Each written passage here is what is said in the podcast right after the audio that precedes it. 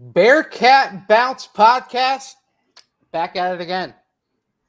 Happy Monday, ladies and gentlemen. Happy Monday. It's a Monday following more additions to the football program. It's a Monday following a show out party in an NBA draft pre combine, if you will, by a former Bearcat. It is also a Monday where there's numerous storylines and things to track and things to discuss heading into this full week Monday. And yet again, it's another Monday where my guys, pals, the the three that make me me on the BBP for Mondays. That's right. Without further ado, Aaron Smith, Chad Brendel, Ryan Royer, gents, gentlemen, how are we?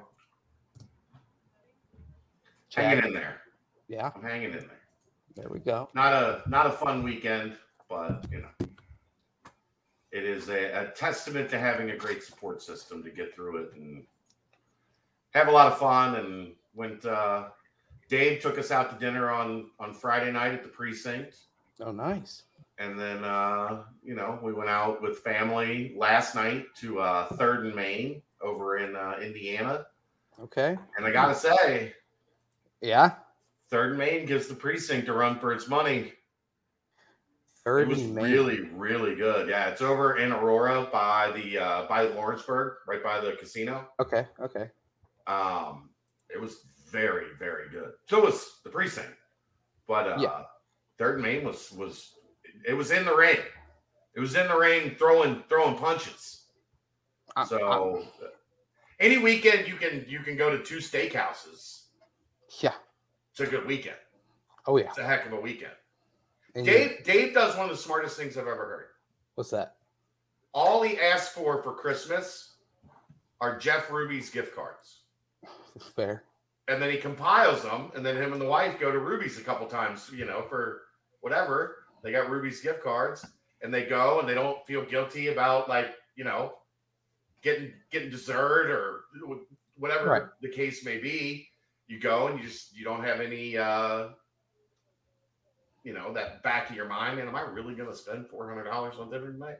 Right. You just go and you have dinner and do whatever the hell you want. And hmm so that, I'm gonna start start doing that. I mean, I, it's a smart idea, I, and it's a way to have a true uh, Christmas in July, if you will, Christmas in May for this this one. But it, Peter, we did out. not get the taste of Japan. I I looked at it. I think it was like six hundred dollars for three cuts of meat. What, what is it? The Five hundred. wagyu It's, and it's three different A five wagyu cuts. yeah. You know, you know, it's It's, it's, like five hundred dollars. interesting you bring this up because Give me I a mean- cheeseburger. they still have the uh the steak burrow, right? Or is that at just at the main? Uh, yeah, no, they still have the steak burrow. The the taste of Japan's actually at uh at Third and Main. Oh, okay, okay, fair. Wow. Yeah.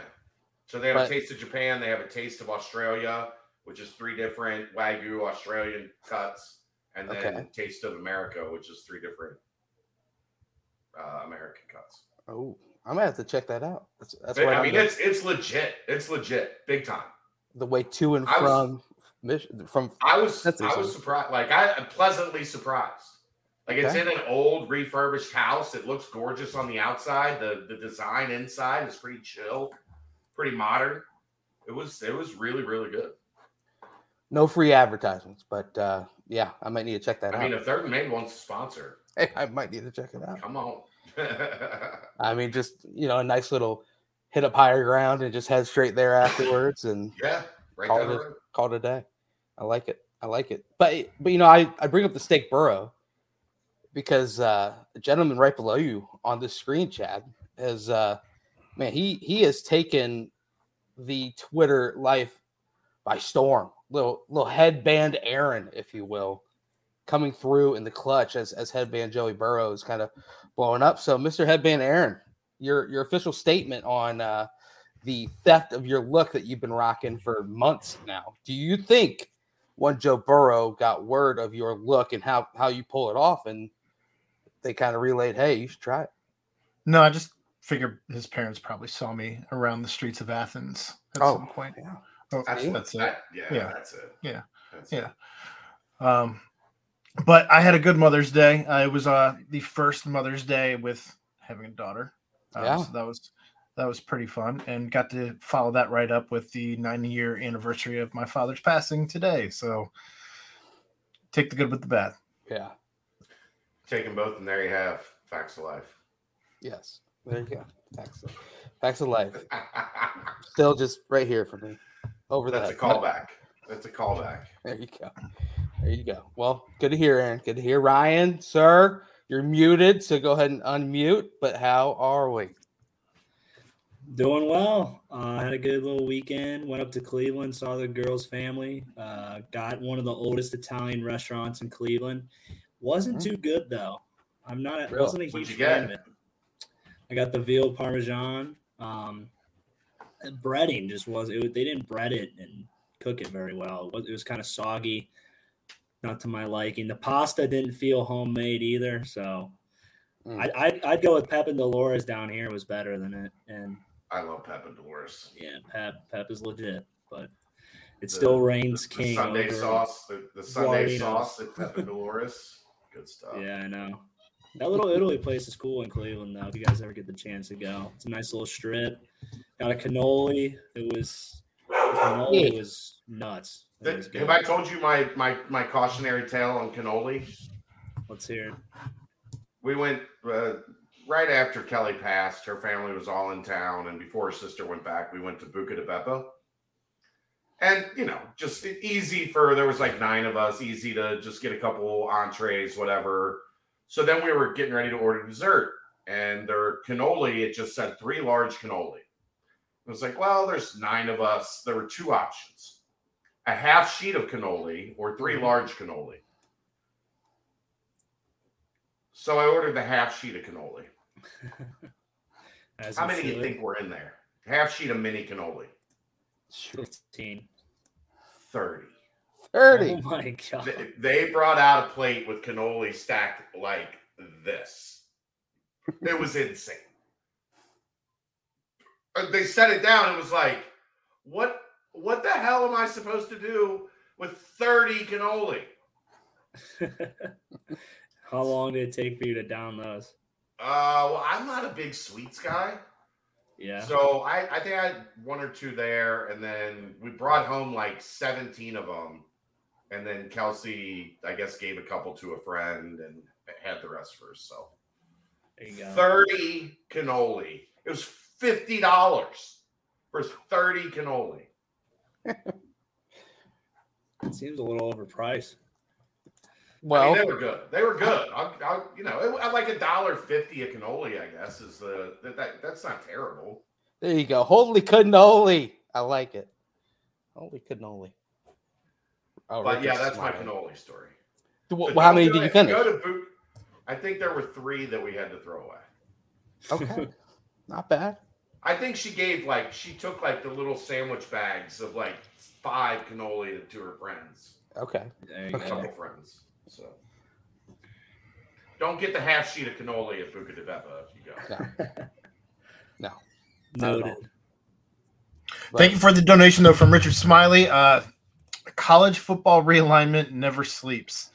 Uh, obviously, I don't know how to- much we'll do that here tonight. That might be more of a nightcap that we'll get to after, you know. I'm sure we'll touch on it a little bit here, but that's more we we've done most of that conversation on the nightcap. And realignment expert. Dan Simon, Dan Simon. Yeah. whenever he's available. I mean, I I hear all of the realignment stuff, and it is just it's insanity. And like what Dave was saying on the last BCJ pod, he's just at this point he's just kind of sick of it. and Yeah. I'm yeah, when it's over. I'm I'm in that same boat. A lot of people are just throwing hats into uh, the the whole TV deal bucket and just hoping to Well, get the the most out of that. is at least is at least really interesting. What the ACC stuff? Yeah. Yeah, yeah, I agree. Um, I- like like you said, that can be you and Aaron tonight, but uh, seems as if there's a little little head button going on there in the ACC. So uh, if if that comes out all right, then who knows? Maybe we add a add a good one into the Big Twelve somewhere some somehow. But I tell you what, speaking of head button, you know, you getting a little like little vehicle accident, your your car breaks down, you you'll be butting your head into the steering wheel, frustrated. Don't be frustrated anymore. You can go to Danco Transmission and Auto Care. Little fixing on that said head busting situation, or get you know, ten dollars off your next uh, oil change. And tell Danco Joe, Chad, Ryan, Aaron, myself sent you BBP, Danco Joe, Danco Transmission Auto Care. Thank you as always. Um, so if we're done talking about football realignment, I say we move on to uh, football edition. Uh, yet another one has taken place. The edition number 18 of the transfer portal for the Bearcats this off season. Uh, crazy high number, but seems to be the norm uh, for a lot of teams out there. But obviously, with what has been going through with coaching staff, it's it's uh, it's what expected. Dion Hunter, New Mexico linebacker. He visited on May 7th, according to uh, his his picture he posted on his Twitter line. Uh, committed then May 12th on Friday. 70 total tackles this past season, 21 solo tackles, three for loss, two sacks, and one pass deflection. He did post in his exit that he has three years of eligibility remaining. Gentlemen, anyone, we'll we'll go around the horn, starting with with you, Chad. Anything your thoughts on the addition of linebacker Dion Hunter from New Mexico? I mean, it sounds like at least initially a really you know solid depth piece. Um, something that you kind of had to get with Jaheim Mhm. exiting. Uh, very similar stats if you look at the two guys. Now, obviously, you know Cincinnati played at a little bit higher level of, of competition than Right. uh, New Mexico, but um, I, that line that it's linebacker's so weird for me because I don't know. Like we talked about this a little pre-show, and, and maybe Ryan can explain it a little bit more schematically, but they're listing Deshawn Pace as a uh, defensive back now. He's officially kind of their nickel linebacker, Mhm. um, which is a strong side linebacker, but that position, as the passing game has evolved, has evolved right along with it. And then they're listing the weak side linebacker as a defensive lineman in most cases. So, really, in terms of what they consider a linebacker, there's only two guys on the field that play line. it- it- It's just Ryan, take people through it. Like the the difference in is it just a difference in terminology? Do you think there's a legit difference in how these guys are going to be used? Like, what's your view on hearing all these different ways that it's being discussed now? I guess. Uh, some of it is a little bit of wordplay, but what you what you have is you have that guy to the boundary. You you have that guy stand up to the boundary, less space to cover, so you can have him be incorporated in the pass.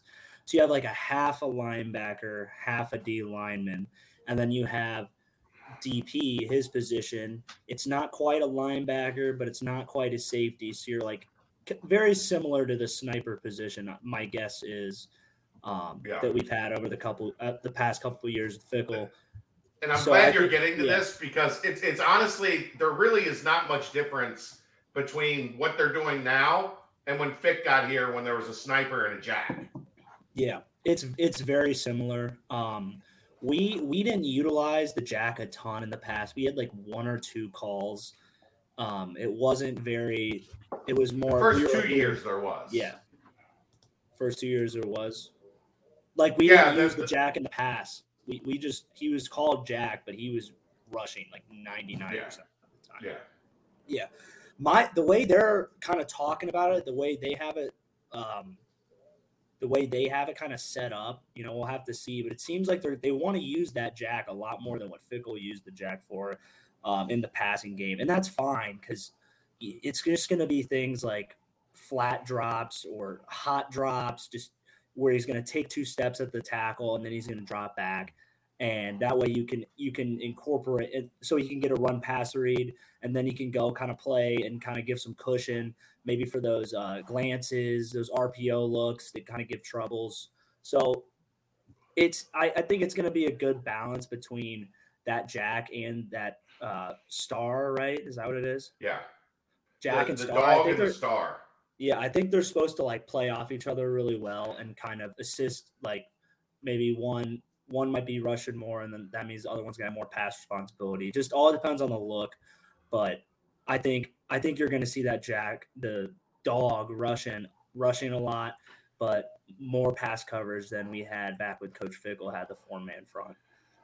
Ryan, I've compared this a lot to what the old three four used to look like, Mm, where you had Yeah. your you know a nose and then essentially two power defensive ends. You didn't really have like a, like a, a, Briggs.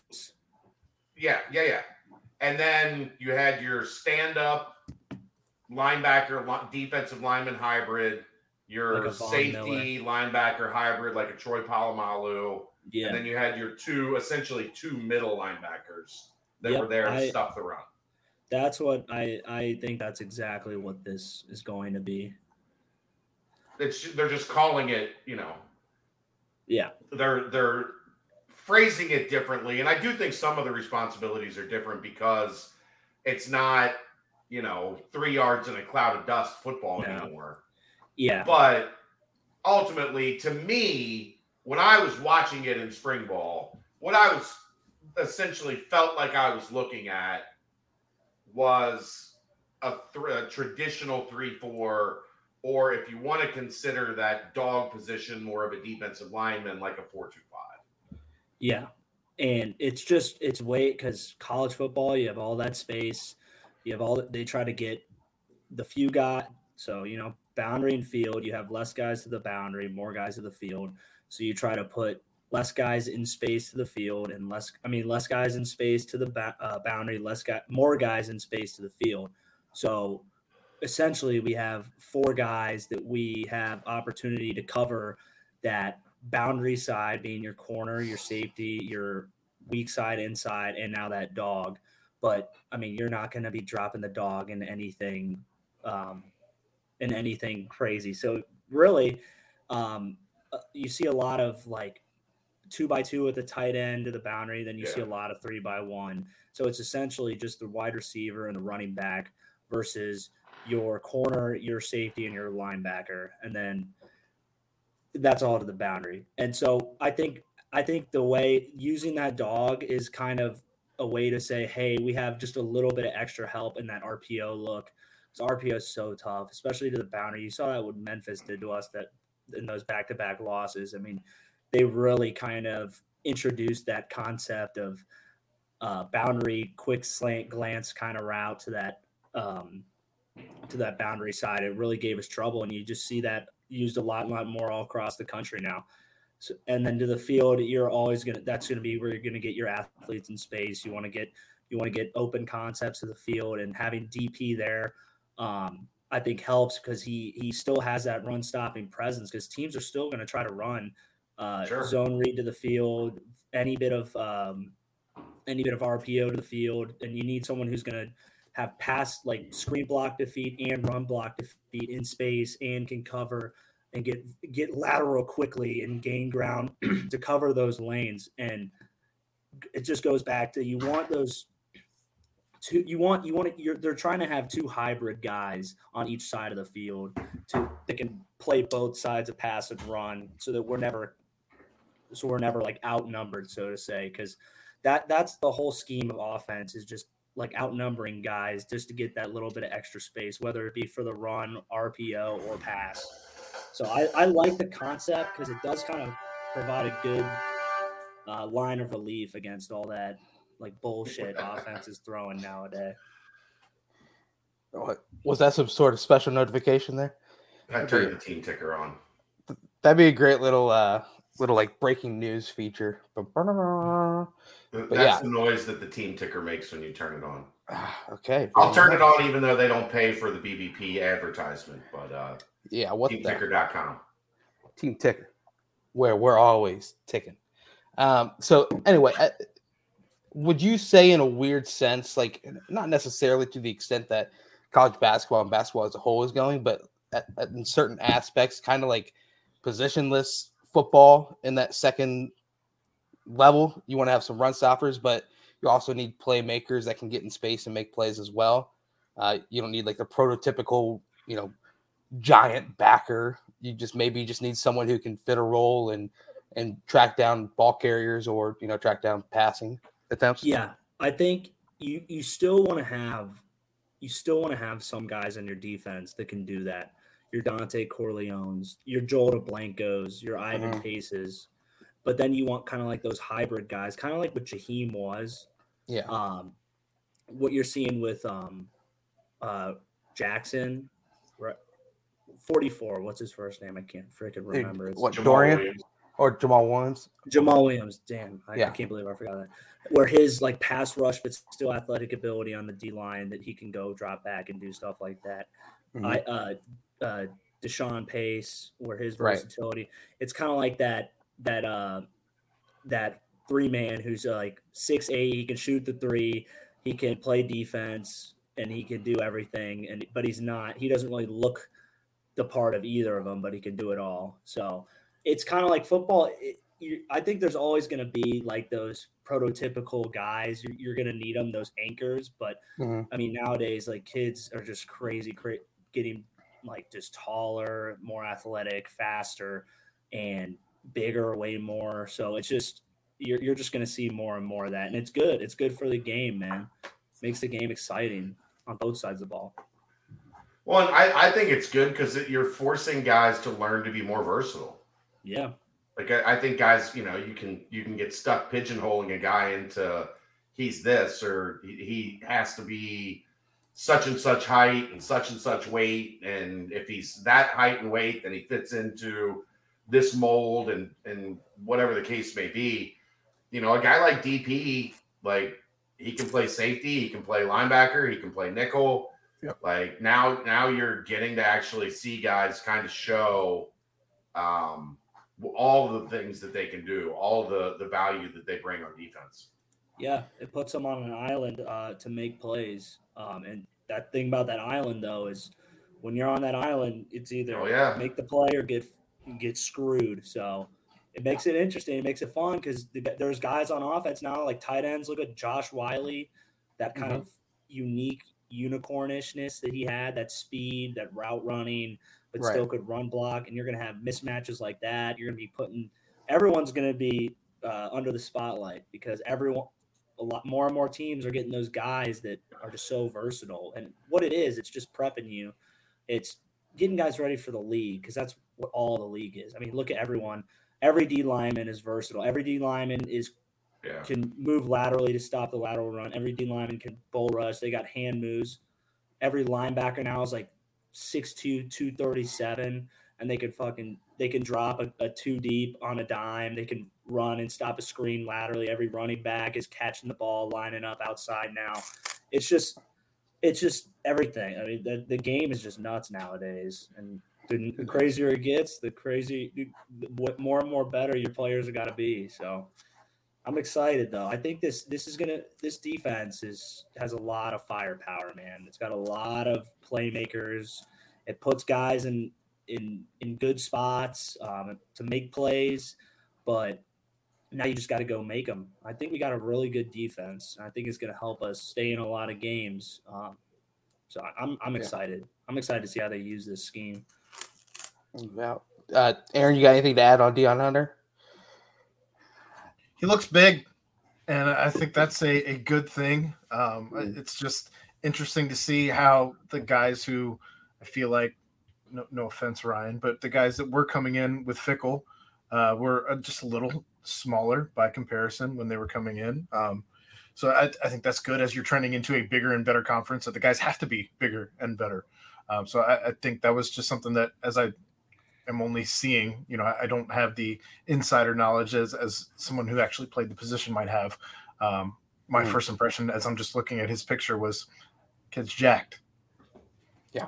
6'2", 235, so kind of fitting that mold a little bit that you were mentioning, Ryan. Uh, and, and you know, he it, New Mexico has had a bunch of players transfer out um, this past, you know, this offseason. And it's, uh, I mean, it's just what's happening all throughout college football and college sports in general. So nothing new there. But uh, Dion was expected to be a, uh huge contributor on that defense. Uh, arguably their top returner on the defensive side, their best linebacker, that's for sure. Because I think the top six now for New Mexico have all entered the portal or uh, you know exhausted all their eligibility. So he had some high high hopes uh, heading into the season for that team, but now you know he's he's part of the Bearcats and uh, he's hopefully going to be a big time uh, addition. So I, I guess the next question is if if this is all for the linebackers being added through the portal, I'm sure you know I don't know, but maybe maybe there's some more out there or this that and the other. But where would you put the the depth and the talent of the linebacker crew at this point of the off season, heading into uh, you know what's going to be the dog days of summer? Um, Aaron, I'll, I'll I'll keep sticking with you on this one to start with, and then everyone else can chime in. It's not. I, mean, I, I, felt better about it a couple weeks ago before Jaheim transferred out. Um, but I, I, as that was a known, we, we I think we had an idea of who Jaheim was. Um, yeah. Although I think all of us would have rather seen more of Jaheim on the field to have a better understanding and knowledge of who Jaheim could be. Um, that said, I mean, we have we still have. While the questions have been answered by who's going to be here, as far as some of the new names that have emerged uh, through the transfer portal and what have you, including Dorian Jones. Uh, we still don't necessarily know what we have with some of these guys. We, we yeah. know what they look like and we know what the coaches are saying about them, but we'll see how that translates through Camp Higher Ground and into the season. Yeah, so that, but the group right now, and and it's you know I, I mentioned that position list, and it's kind of weird because you look at the roster that's on GoBearcats.com, and it's you know it's got some linebackers listed as you know defensive lineman. It's it, it's got you know Deshawn Pace listed as a defensive back. So kind of the uh, positionless aspect of it kind of shows through what they're officially listed at on the roster. But you know, as of now, it'd be like Daniel Grzesiak, uh, Jack Dingle, Dorian Jones. Then you have Jonathan Thompson, David Jones, Jamal Williams, Tyler Gillison, freshman Trevor Carter, and then now Dion Hunter. Chad, your your thoughts on the linebacker corp if uh, if this is the final product heading into the rest of the offseason. Again, it's hard to like. I don't know. It's just weird because technically they're only listing two positions as linebacker. If right, if Deshawn Pace is listed as a defensive back, which he is now officially a defensive back on GoBearcats.com. Yeah, and you have Grzesiak, Williams, and Gillison, who are all playing that dog position. They're all listed as defensive linemen. So I know it's easy to look at that and say, man, they're really thin on linebacker numbers. Mm-hmm. But there's only two positions that are, you know, the the two inside linebackers. I know one's listed as a middle, one's listed as a as a will weak side linebacker. Um, but I don't know. I, it's I think they're okay. Like I, I don't think they're in a bad spot at linebacker. I think they really like what they've got potentially from Dorian Jones and from um, Spicoli. Dingle. Dingle. Dingle. Spicoli. Um, so I, I, think they're I think they're in a good spot there. Huh? what?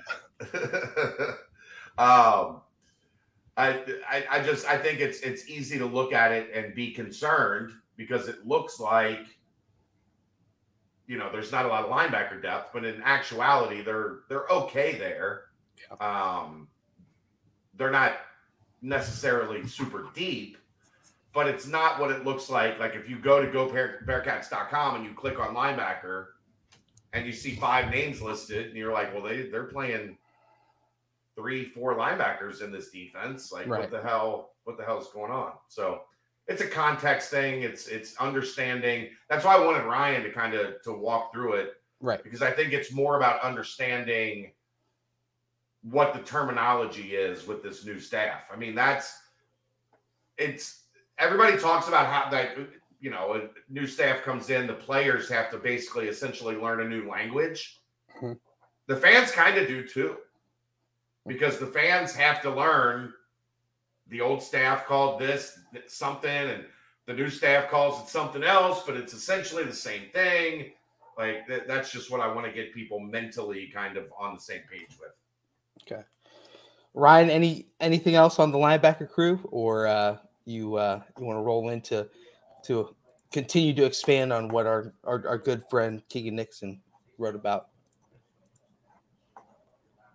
Wrote about yeah, the, the breakout, breakout, yeah. Yeah, so I I'm like Chad said, I think Dorian Jones is kind of set up to succeed really well.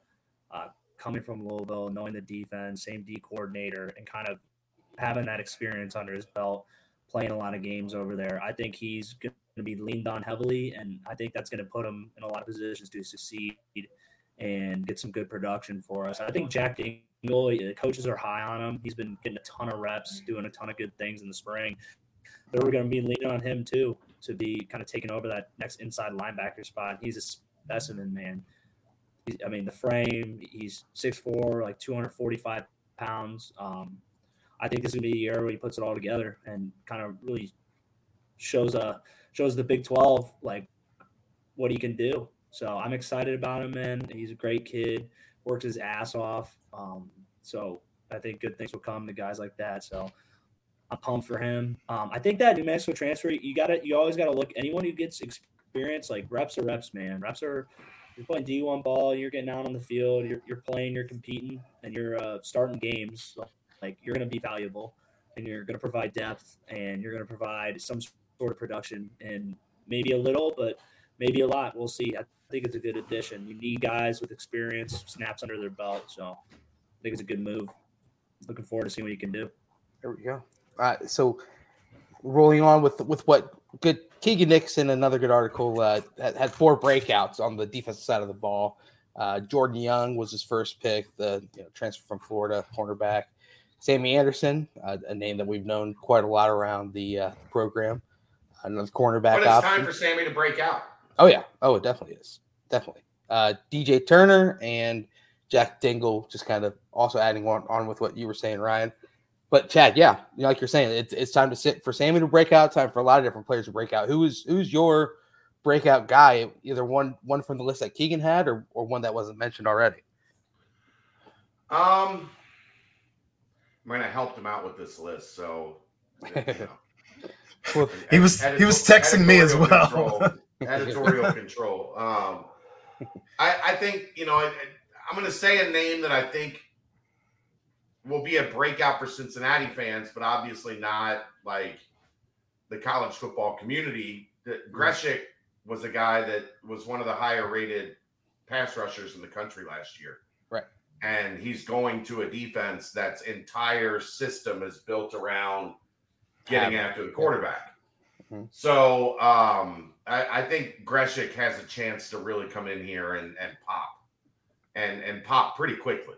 So uh, I'm going to go with him as kind of maybe not a breakout right. if you're a college football junkie, but if you're a UC fan and get used to this, guys are going to come in and fans are going to be like, who's that guy? Yep. And then within, you know, the first three games of the season, hopefully they're like, oh, sure. now I know why he was one of the highest graded pass rushers in the country last year because he's a bad mofo. Yeah.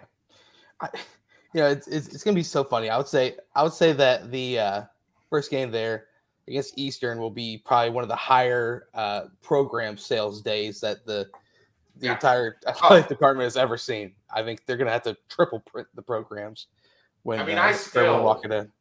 Just because of everything that was going on and I wasn't there every day.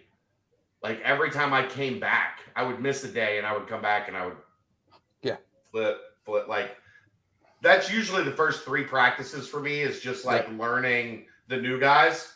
Mm-hmm. That took all the way through spring. Yeah. Like, okay, who's who's this? Who's that? And then this guy. Oh, well, that guy's gone. He's in the transfer portal now. Yep. Uh, it, it, wasn't fun. It's still at higher ground.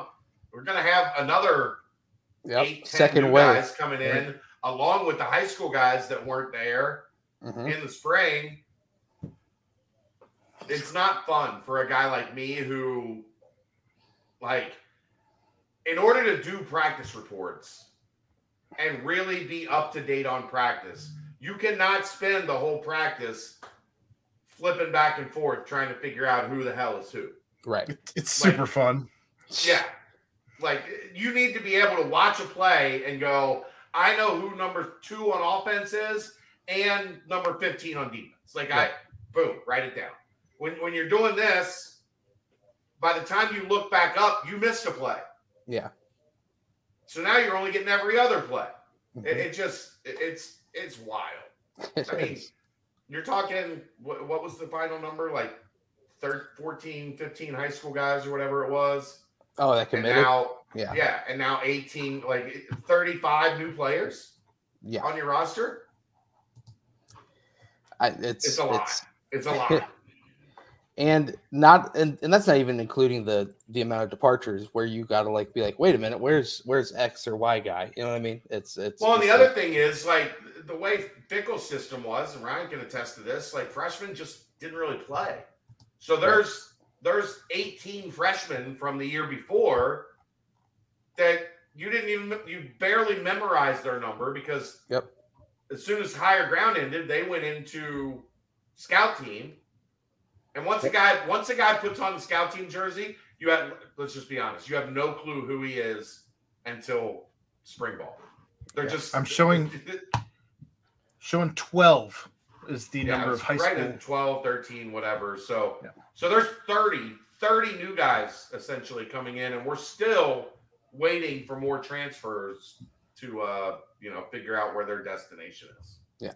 Aaron, your That- your your That, that breakout number's listed at that number's listed at 15, by the way, right now. Uh, transfers in on uh, It's it's eighteen. I think there's just been a few yeah. few that haven't Well, added There's yet. a few that aren't on the official roster yet. Um, breakout guy is a guy who's already broken out for Cincinnati before, um, but Okay. kind of took a step back works. last year. Kind of took a step back last year, and I think he's going to break out again. Don't call it a comeback, but I'm going with Deshawn Pace. Uh, I think Okay. that this this position is ideal for him. I think getting to watch his brother and the success he had in one season at Cincinnati is going to do nothing but fuel his fire. And I look for him to thrive in this defense. He's already Okay. talked about how excited he's been since the very beginning, since the coaches got here. He's Mhm. been one of the most vocal in how excited he is about being in this defense. And that's crazy coming after Luke Fickell left because Luke Fickell was a defense guy.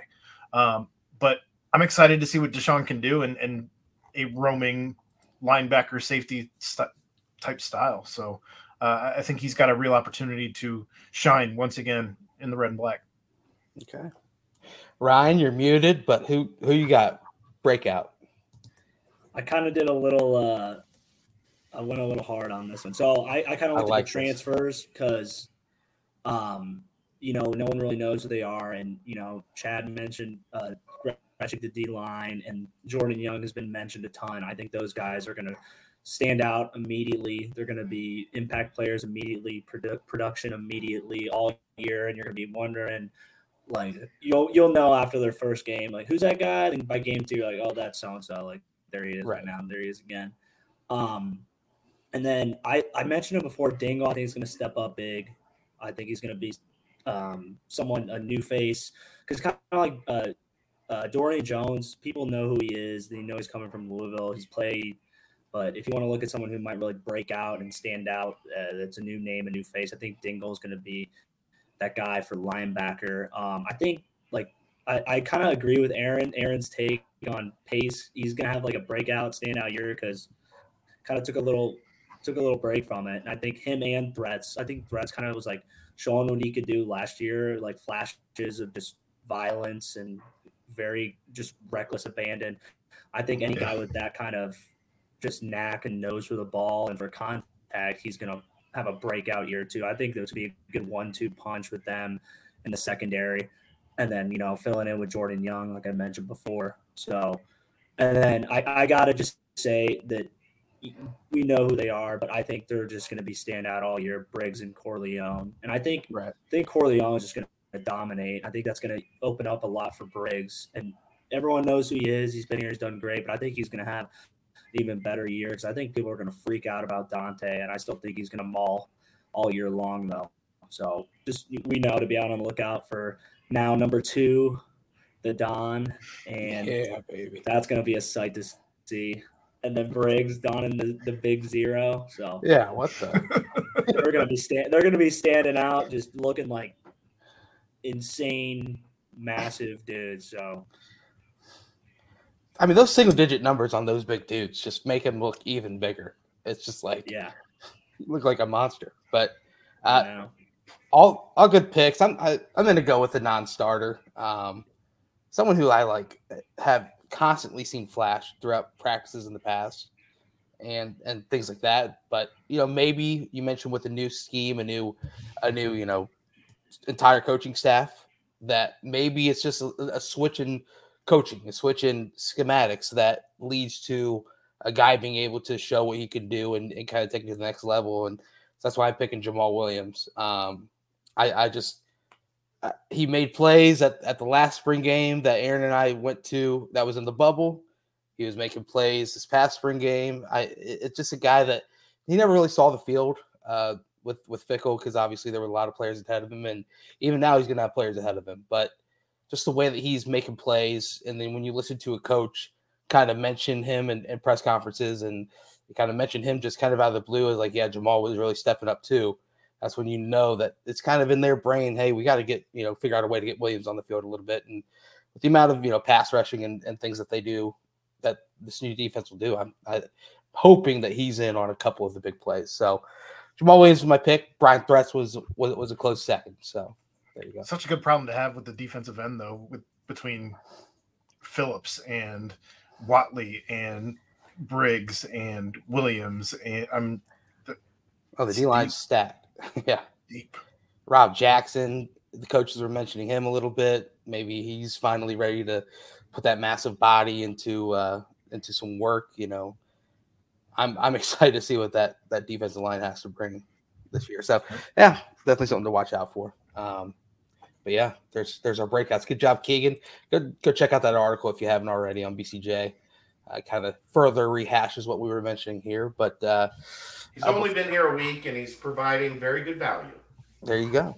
See, that's all that matters. It, do you guys think also this might be a, a? I mean, Trevor Carter is the only linebacker listed that was a new incoming freshman. Um, with with the amount of you know roster turnover and, and everything, do you think this might be a situation where you do see the true freshman getting more burn, or um, I'd have to see him at right, right, exactly. I mean, I actually, if you want to name like a deep cut, I'm still a huge Jonathan Thompson guy.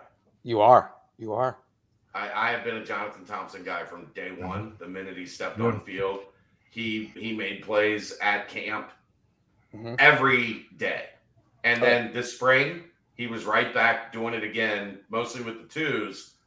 But uh, I'm a big Jonathan Thompson guy. I think eventually and maybe it's this year if he's got to step up at some point in time. Mm-hmm. But he's just one of those guys that's always around the ball and and always always has himself in the middle of the action. So uh, I'm very much looking forward to uh, more from Jonathan Thompson. Go. Um, anything else on, on on the current team, guys? Uh, before we roll on to the next topic. Let's let's, let's, let's keep it popping. You know what we could do? what what could we do? A little little little time span stamp. We could timestamp. Brought to you by Quick Paper Supply, your locally and family owned restaurant supply company for all your non food products. Quick Paper services over 150 restaurants with weekly low minimum next day deliveries, providing a wide range of food service products from to go containers, cups, custom printed products, eco friendly, and much more. They also have cleaning restroom supplies for all your janitorial needs. Call our guy Nick 513-470-2029 and reference Bearcats for 20% off your first month of purchases. Boom, baby.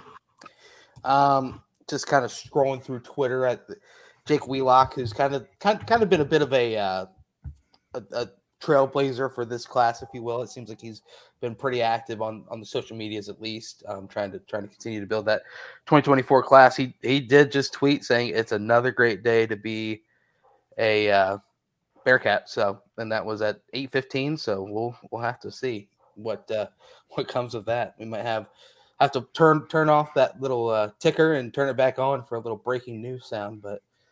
We'll, we'll, we'll wait and see on that one. Um, but aside from that, uh, obviously the, the I got to mention it. We don't have to dive too much into this uh, as well because it's not really what we do. There was a a wide receiver who was mentioned by the college football uh, portal uh, Twitter handle that said that he's supposed to announce his commitment soon. It's a big name. If it's all over the board, if you haven't seen it already, That's the same Twitter handle that uh, mentioned that Ben Bryant was heading to Northwestern, and then they took down that Ben Bryant tweet. Uh, this current tweet I'm mentioning is is up still, but um, and then the next day Ben Bryant did commit to Northwestern, transferring. So a name to watch out for there, obviously, um, but not quite our style to quite ruin that. But you can put the pieces together, if you will. Uh, outside of that, I mean, I've heard good things.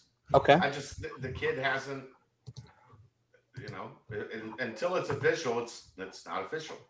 right. So, you know, and it's a guy that I hope they get because he spells his name how it should be pronounced.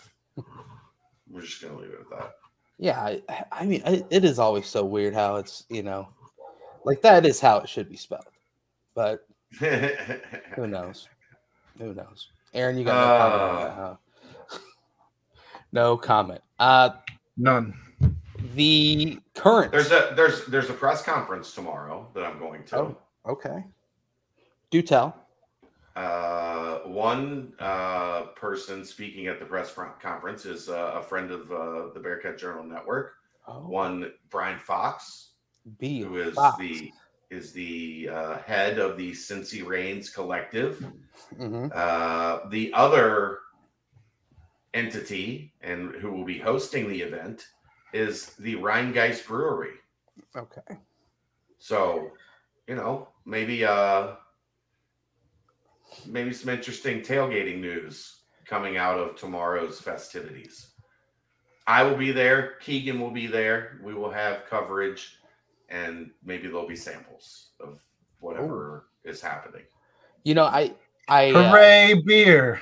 yeah, things that I've that I've thought about when since I've been seeing seeing that news circulate is that I I don't drink a lot of beer, but believe me, I, there will not be many more dollars going to any other beer than what uh, could possibly happen if if it is announced tomorrow, the way that I hope it is. So If it's what we all think it is, it's about damn time. Like, I don't, I don't know how you just didn't hop on this five years ago when well, craft beer. I UC mean, has a president that because doesn't the want collective, yeah, the brand associated with beer. The collective is its own entity, so they can do whatever they want.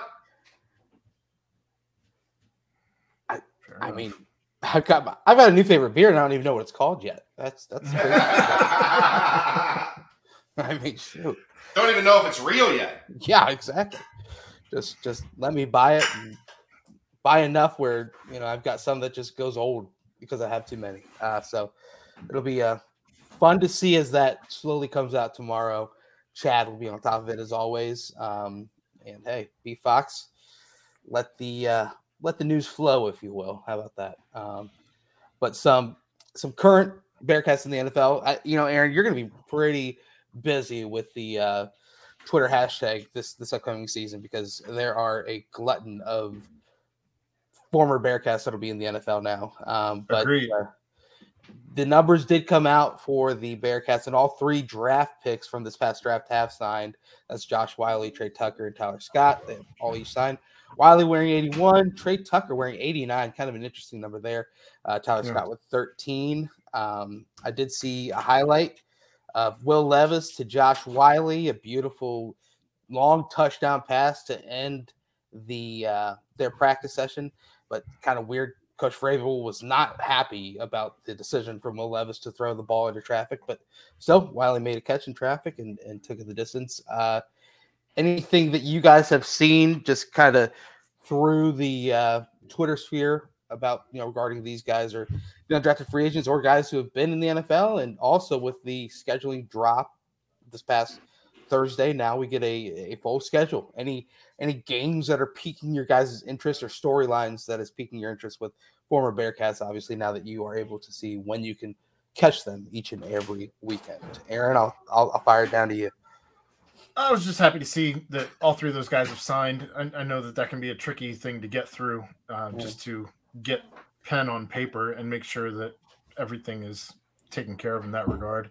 Uh, outside of that, though, uh, it is it is May. Yeah. And I, I'm not one that puts any stock whatsoever into the schedule show. Could Yeah. give a shit less. I have not even really looked at the schedule. Right. Uh, I, I know Cincinnati has four primetime games. I know some people were upset about that. Other people were like, good, we don't want them anyway. We don't do well in primetime, whatever. Okay. I, I prefer Sunday four four twenty five, and I think the Bengals are going to play a lot of games Sundays at four twenty five. Like it- it's over at seven thirty. You got your night. Like we mm-hmm. like you're not. I I don't love primetime games. They don't The only end thing until I- like midnight. Like they're exhausting. And and You if you if your team loses, then you go to bed angry, and you're just like, uh. But go ahead, Aaron. The only thing I saw that bothered me was uh, announced today where they said that Peacock was going to be hosting a um, Playoff Playoff game, game. wild card game. That's not great. Go get your subscriptions, baby. Money fucking pigs, man. Um, yeah, I, I don't give I don't give too much thought really to the NFL up until it's season time. I, I didn't really evaluate much of that. Um, but yeah, I, I second what Aaron said. Seeing the guys sign and seeing clips of them in practice is good, man. So Mhm. wishing the best for the boys and seeing how many reps we can get out of them come uh, Sundays in the fall. I'm You know what else for that. is what else is real happy about those those pins going to paper? Their bank accounts. Oh yeah. Yeah. Their bank accounts feel feel a lot better than they did the day prior. I feel a little a little thicker. it it is funny when you hear some some like players accounts on that where they're like you know i was at some really nice restaurant and all of a sudden everyone's buying all this stuff and i'm like freaking out because i'm wondering if they're gonna make me pay the bill and i keep checking my account and it still has less than a hundred dollars in it. And then the dinner ends and it looks like a telephone number so i'm able to pay for it also yeah it, it, it'll be it'll be cool when that finally happens for all of them. But um yeah i i guess for me for bearcats in the nfl now is is the fact that it'll be a full season of desmond Ridder at quarterback. Hopefully if things go well for him. Uh, it'll be fun to see how he kind of rolls through things um i mean he's got a matchup you know late in the year against sauce and, you know he's he's playing against you know Derek Force early in the season against the Commanders. Uh, you've got a seven Bear. against the Bengals. Yep. Against the, it, it- you've also got a got a Bears Raiders game early in the year. Uh, Tre Tucker versus Tyler Scott. Um, you've got Falcons Colts on Christmas Eve. That's uh, Ridder versus Alec Pierce. So yeah, it, and that's just the past two or three drafts, and obviously you've got the Kelseys and all the other the Bearcat vets, I guess you can call them now. But uh, there's going to be a lot to track come Sundays, and that's that's only a good thing. Only a really good thing. Um, anything stick out to you schedule wise, Chad, or is it kind of a much to do about nothing until uh, until it starts to get a little closer to the time? I don't care enough Right, right. at this point. Well, I, I guess we can talk about the schedule reveal videos. I mean, there's one that was absolutely phenomenal. If- If you guys saw those at all on, on Twitter, the Tennessee Titans The schedule. Titans one was funny. I didn't really watch any of the others. Oh, it's hilarious. Yeah, Absolutely funny. hilarious. Did you see that one? Ryan, you're muted. I saw. I didn't. I saw like the. I didn't watch the video of the Titans, but I saw the Oh, weird gotta watch ass Cardinals one with Kyler Murray. See that one? Just weird. Just like threw the ball at the camera, and then the camera, I guess, was supposed to be like a person. It's like, "You all right? You all right?" He like I missed lifts him all of up, this. and then it just like shows the schedule on the screen. I was like, "That was That was weird. Yeah. The Titans one, Ryan, they had they just went around with the logos and asked drunk people on Broadway like who they thought the team was associated Hmm. with the logo. Yeah. And then they took the the funny ones and made a video out of it. Oh, it's it's hilarious. Like like one is the the Chargers and and the the guy goes, "Oh, that's Lightning McQueen." McQueen, and so like it, it plays the dun, dun, dun, dun, and it says like week week three against Lightning Lightning McQueen when it's just Chargers really bad. I, I mean, I highly advise you to go watch that if you haven't seen it already. It is hilarious, absolutely hilarious. But It funny. that's uh that's that's NFL chat for for the day. But a lot of Bearcats to track. It'll be exciting to see as they uh, continue to do what they do. what Um, is that? I'm not I'm not too sure. someone's Did your- ice machine making Did your, making your ice. air just kick on, Ryan? I don't know what's going on, dude. I'll mute myself. I've got four 12 year olds on the other side of this door right now, so I'm I'm going in and out. My go. com- my computer's being weird too tonight. I, hold Hey. Uh-huh. Apparently, they've decided now is the good time to make chocolate chip cookies. Ooh. So they're all in the kitchen making a pan of chocolate chip cookies. Hey, at least that gives you something to look forward to. There you there's go. no way there's going to be any chocolate chip cookies left when we get done with this podcast. I don't. Dad There's text. four of them. Get, you, it doesn't stop you from going to go get a drink in the middle of a podcast. Get up and go get you a cookie. Snag a cookie. Yeah, you got to pay the dad tax. I, I mean, it's like the dogs. You got to pay the cheese tax to the dogs whenever you. Yeah, there was there was a bake there was a bacon tax. I, we did brunch at my house yesterday, and uh, somebody was walking across the middle of the kitchen, and Tiger was right there. Like, hey, uh, you're in my kitchen, and you got a whole strip of bacon in your hand. Yeah. I'm entitled to at least twenty seven percent of that piece of bacon. Right.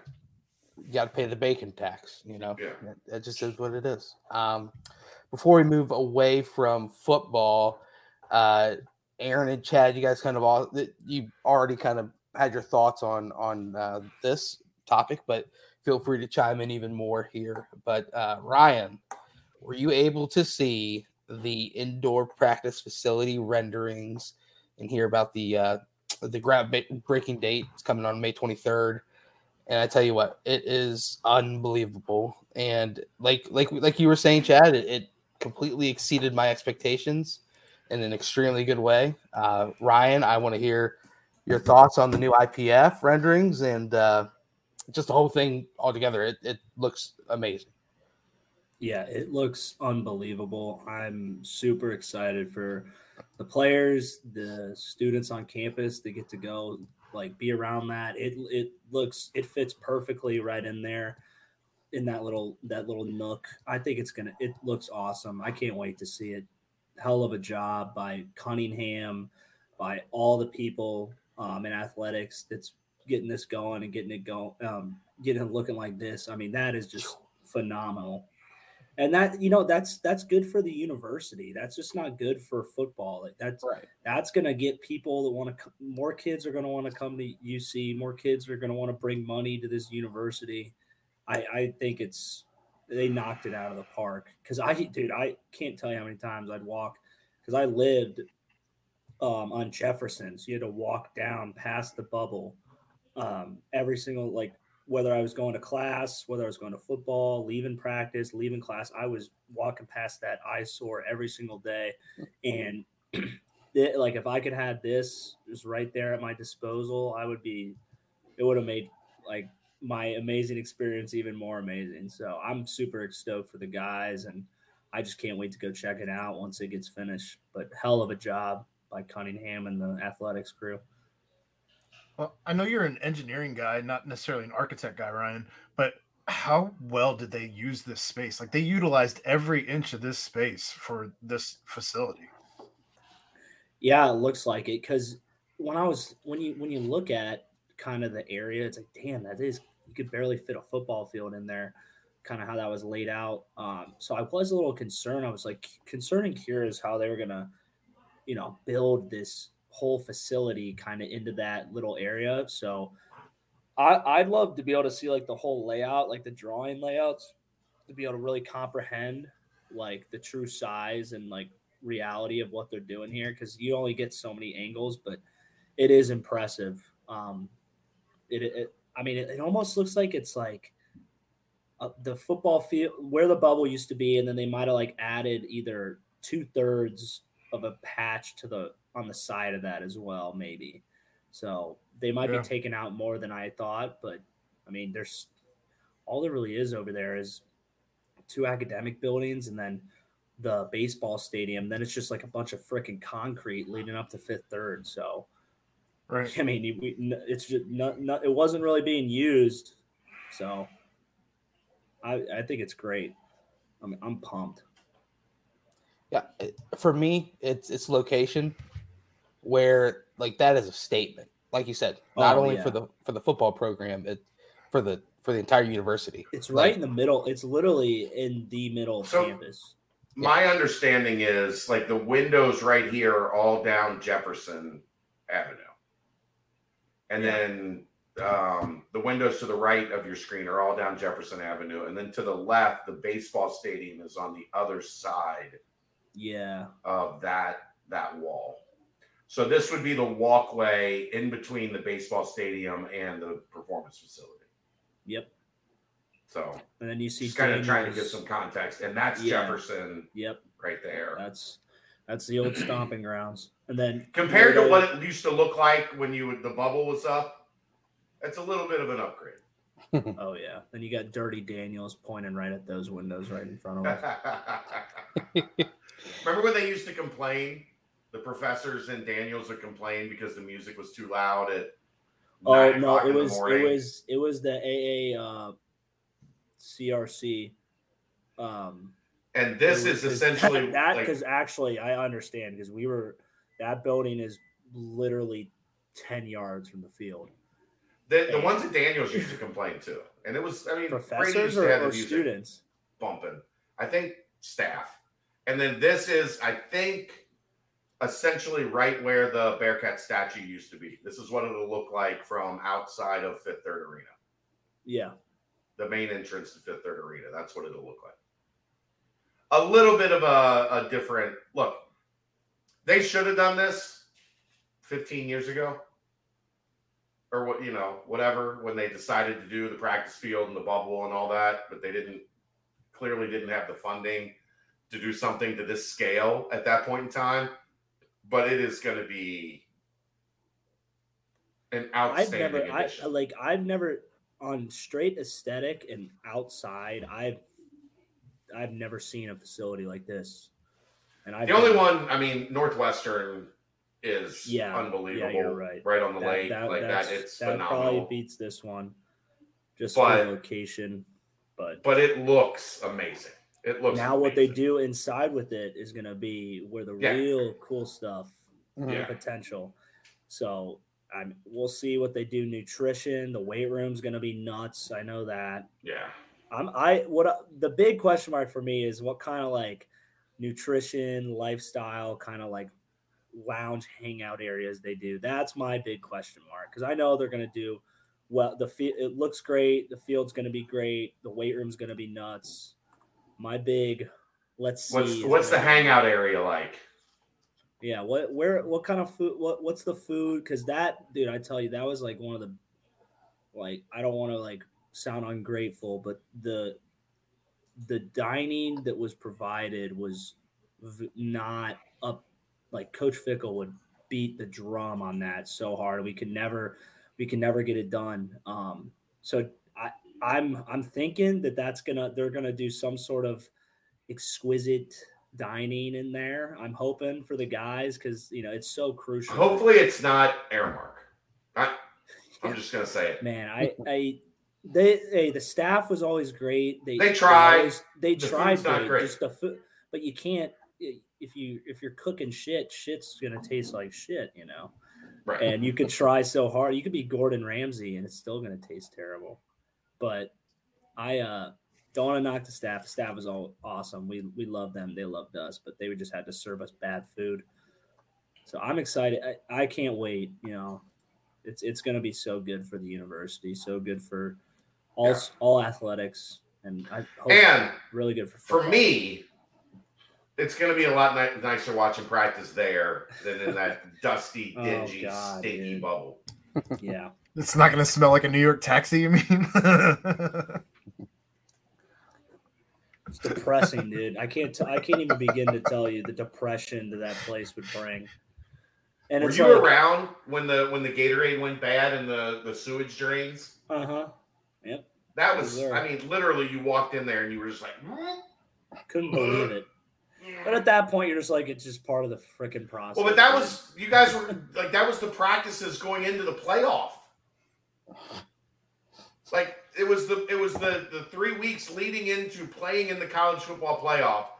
People were ascending on coming to Cincinnati to get this story, and they walked in the bubble every day for practice, and literally your first response is,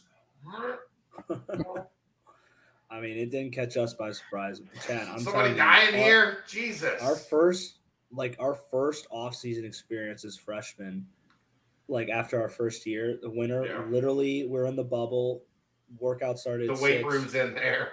The weight room's in the bubble, and Yeah. you could see your breath. The bars. You'd go to pick up the bar, and it'd be so cold, your your skin would stick to it, and and you would you fucking you do that at you do that all winter, and then then in summer it would be so freaking hot. You're ready degrees. to you're ready to pass out, and then then spring ball. It's like a you're just in there sauna. with the damp the, the light the thing about it is it's always the same lighting like it's always Yeah. that like dingy ass led Yellow. light. Yeah. and so it's just like by by your four, fourth fifth year in that bubble you're, pretty just sick Look like it. I could- this. This is what the bubble looked Yeah, like. This was this is the epitome of the bubble. yes yep by and going through all that you're like yeah you could smell like a skunk got a skunk killed itself in here and we went This does not look like that. This this No. does not look yellow. Hey, I'll, I'll, I don't see any hanging lights that look like they're gonna fall off the damn ceiling and kill you during a windstorm. So I think the guys are gonna be good. And a real uh, a real field goal post to actually kick through instead for of the that boy Bryce Burton. that that His- hanging net one. that they had in the bubble.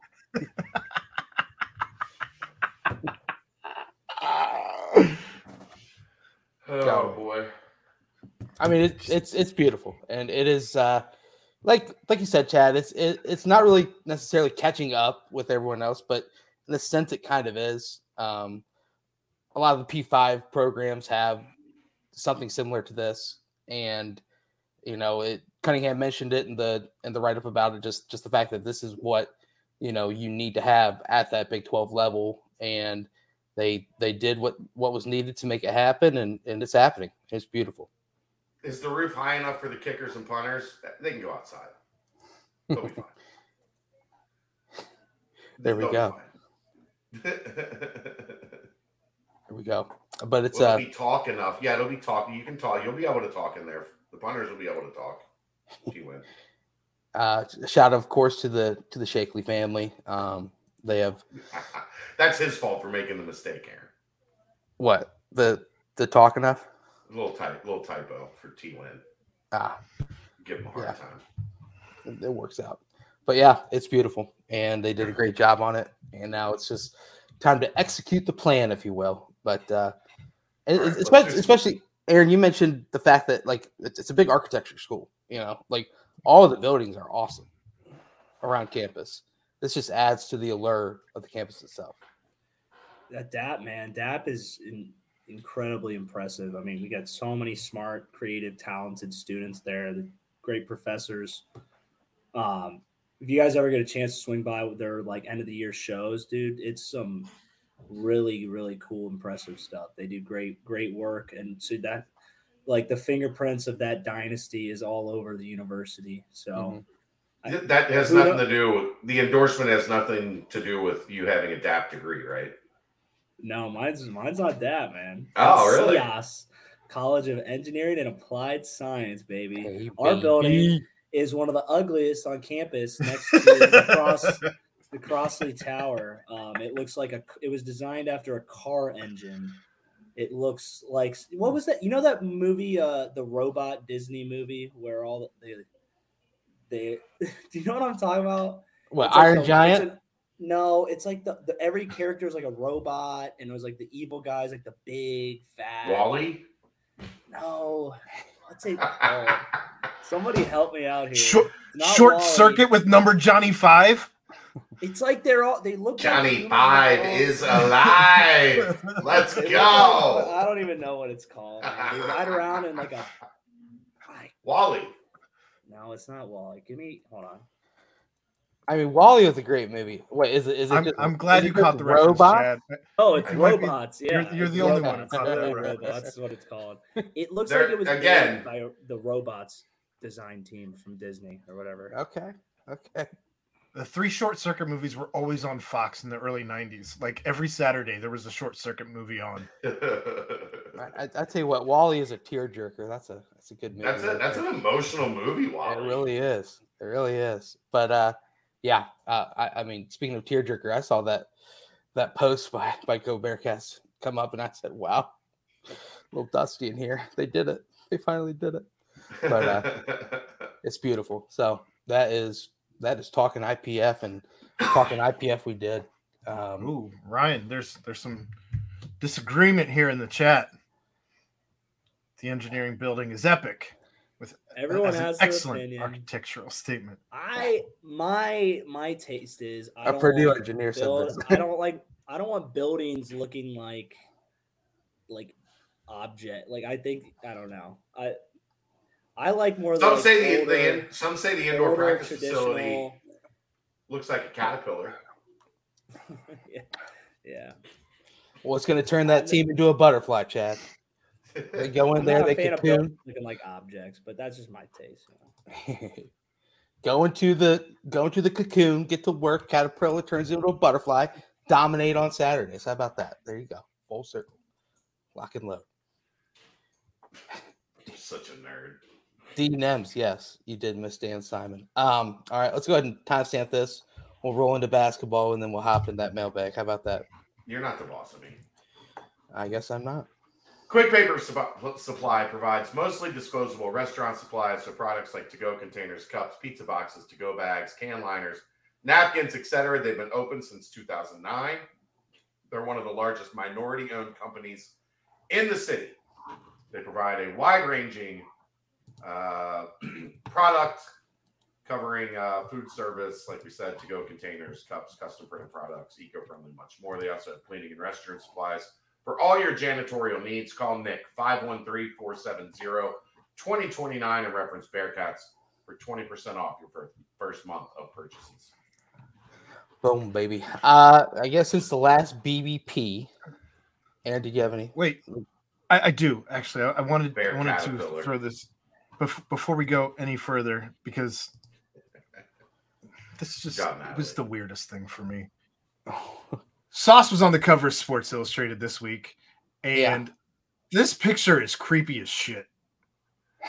His, his- his hands are just covered in chocolate sauce. I think it's, It's barbecue just- sauce. It's probably his It secret looks sauce. it's just strange. I, I feel like you could have like I don't know done something to emulate the sauce Maybe a chef more hat. better, but I don't know. It's just strange. It it looks really weird Uh, compared to all of the other Bearcats that have been on the cover of Sports Illustrated. This one is is very weird. Weirder than Danny Fortson shirtless with a map on him. Yes, Okay. Okay, fair. It's, it, it- I don't. I mean, I don't think it's. I mean, I, I don't know. I don't really care. It's got his face on it. That's kind of the key. Oh yeah. I, I mean that's just the further takeover of one Sauce Gardner. I feel like you could have had like a wing uh, of some sort to make it not look so strange. Uh, Fake John Goble says it looks murdery. Um, Rachel said it looked like something completely different that I don't want to get into. Um, but but it, it's uh, it's a weird picture. It's a weird picture. Yeah. I don't think it's that weird. Sauce Gardner, baby, on the cover of Sports Illustrated. the Okay. sweetest thing. Is that what that says? The sweetest life of. Sweet life. The of. sweet sweet life of Sauce Gardner. Ah, a little play on words. Sweet life of Zach and chocolate Cody. sauce. He Ryan's just favorite. it just looks like he dipped his hand in a chocolate fountain. Chocolate sauce. Yeah, I think It's, it's, sauce yeah. sauce. It's it's it's it's his Sauce it's sauce. wing sauce, not chocolate sauce. They're not using soft sauce. Like they're not. They don't. BW3s ain't paying Sports Illustrated. I mean, everyone knows though it's wing sauce. It's not chocolate sauce. It's wing sauce. It's whatever he Sure. puts in his Not- little. Yeah, It's it's whatever he puts in That's- his ice sauce. that's what the thing should have been centered around was the bottle of sauce. yeah, like maybe him like pouring out the small sauce, Yeah, You know, a little sauce coming the out of the Jets made sure that that was not a thing. The Jets logo is is prime and center there. Yeah, true, true. Um, but yeah, that's that's everybody all- agrees it's got murdery vibes. It looks like a like a Dexter promo. Well, Yeah, that's uh, Is that recent enough for you guys? Do you guys get Dexter? uh, Dexter. I do get. It's just it's weird. Dexter. I agree, though. It should have been if you had even if you had the chain, maybe it's less weird. Or if he's like pouring, like has the the bottle, like pouring into his hand, and even if he Right. has his hand as covered as it is, it would make more sense to me. But this is not that. My boy Sauce, good guy. And that's that's talking Sauce Gardner. We're gonna probably do it every single week from here on out on BBP, because there will be something to talk about every week about Sauce Gardner. So Ryan uh, exited stage right. He's like, "Well, it's egg thirty, so I'm out of here." I, I ate his liver with some fava beans and a nice Chianti. Chianti. I'm here, man. I'm filling up my water. we know how it is. Hey, boy. All right, all right, all right, all right.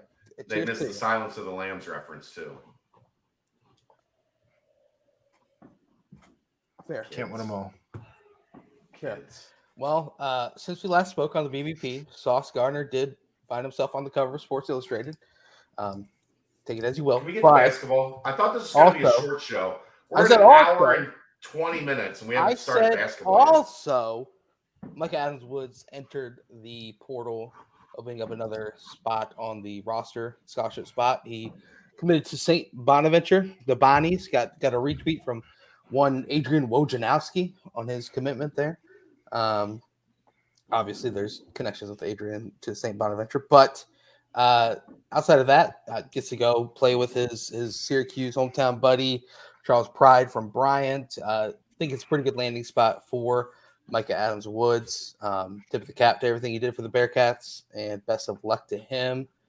Anything on the whole Mika saga, if you will, guys? You, you kind of touched on it for the most part, Chad. On Yeah, I mean, I've given my cool. thoughts. I've said a lot on the board. Yeah. I think there's a lot of promises being thrown around that places have no intention of keeping. Um, I'll keep it at that. There was a great article on the football side of what I'm talking about uh, Yeah. in the Athletic.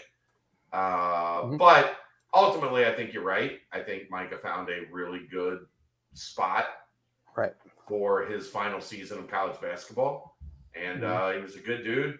He gave four great years to the university, and I wish him well. Yeah. Aaron, nothing else. I mean, I, I actually I don't know that I've really got to talk too much about it at this point, um, but I think the kid got got, um, and that's unfortunate. But uh, I was stunned. I, I did not expect him to enter the portal uh, when he did. I did not expect him to leave UC at any point. Uh, I did not expect him to go to St. Bonnie's when he did.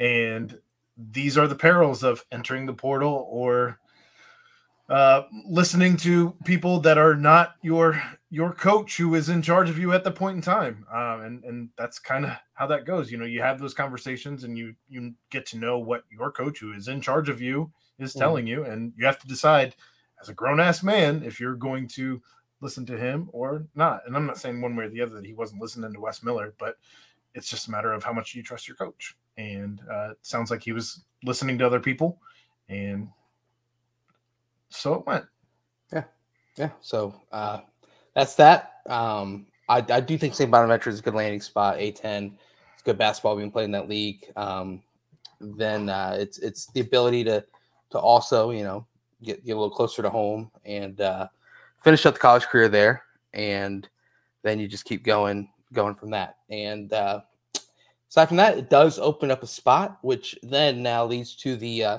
discussion of the the most talked about picture taken in in the Bearcat world since the uh, the the shoes of one Luke Fickell next to a private jet, if you will, would be that of uh, Aziz Bandaogo at CVG, uh, finishing up a visit to the Bearcats, and uh, you know what? It's it seems like it's a it's a a ongoing recruitment. Obviously, uh, there's there's some obstacles, if you will, for the the two transfer under undergraduate players. Uh, so something to continue to watch out for there. But um, seems as if it's uh it's it's a recruitment that the Bearcats are fully in the thick of. Um, and anything Aaron or, or Chad or Ryan on on the the Aziz picture and and everything that has happened since.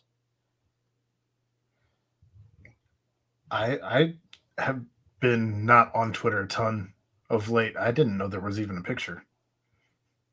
That's where I'm at. Okay, it was on on the board, and and uh, and then it was mentioned that he was at CVG. Chad has has currently logged off. Probably probably checking. Uh, he's probably going to get that that cookie. You know, making the the the educated move of of going to snag a chocolate chip cookie before all the chocolate chip cookies are gone. So uh, I don't know. The one thing for that. The one thing that still concerns me with Aziz is even if he does end up here, um, you still don't know if either he or um, uh, what's what's the other for, uh, forward center that came in. We we just don't know if either of them are going to be available this this year if they're going to be granted the um, eligibility right away. Maggie Reynolds. Yeah, yeah. So Jamil Reynolds fits into right. that as well, and and you know it's we we mentioned on a previous BBP where it's uh the the main thought of that is you know the amount of players that actually fit that criteria is lower than truly anticipated. So the NCAA could make their first big statement by slowing or, or, or halting this sort of a transfer. So um, that that'd be something to track there. But Chad, sorry, there was an outburst in the kitchen. Did, I have not been listening. Did they screw up did the you, cookies? Did you eat a cookie? No, there's they already ate the first tray of cookies, and wow. now there's a second tray of cookies being made. Incredible. Um, yeah. Incredible. And then there was uh, orange juice spit all over the floor because one made the other one laugh, and then there was a puppy trying to lick up orange juice off the floor. Ooh. It's chaos on the other. There's legitimate chaos on the other side of this wall. Okay. Uh, Aziz, are we talking about Aziz now? Yeah, I said the uh, the picture heard around the Bearcat world since yeah. since uh, Luke Fickell's two shoes in front of a private jet. Um, he was here. Uh, to my understanding, at this moment, he is not taking trips anywhere else uh, before Thursday, and that's important because Thursday begins another dead period where there's no visits for the next ten days.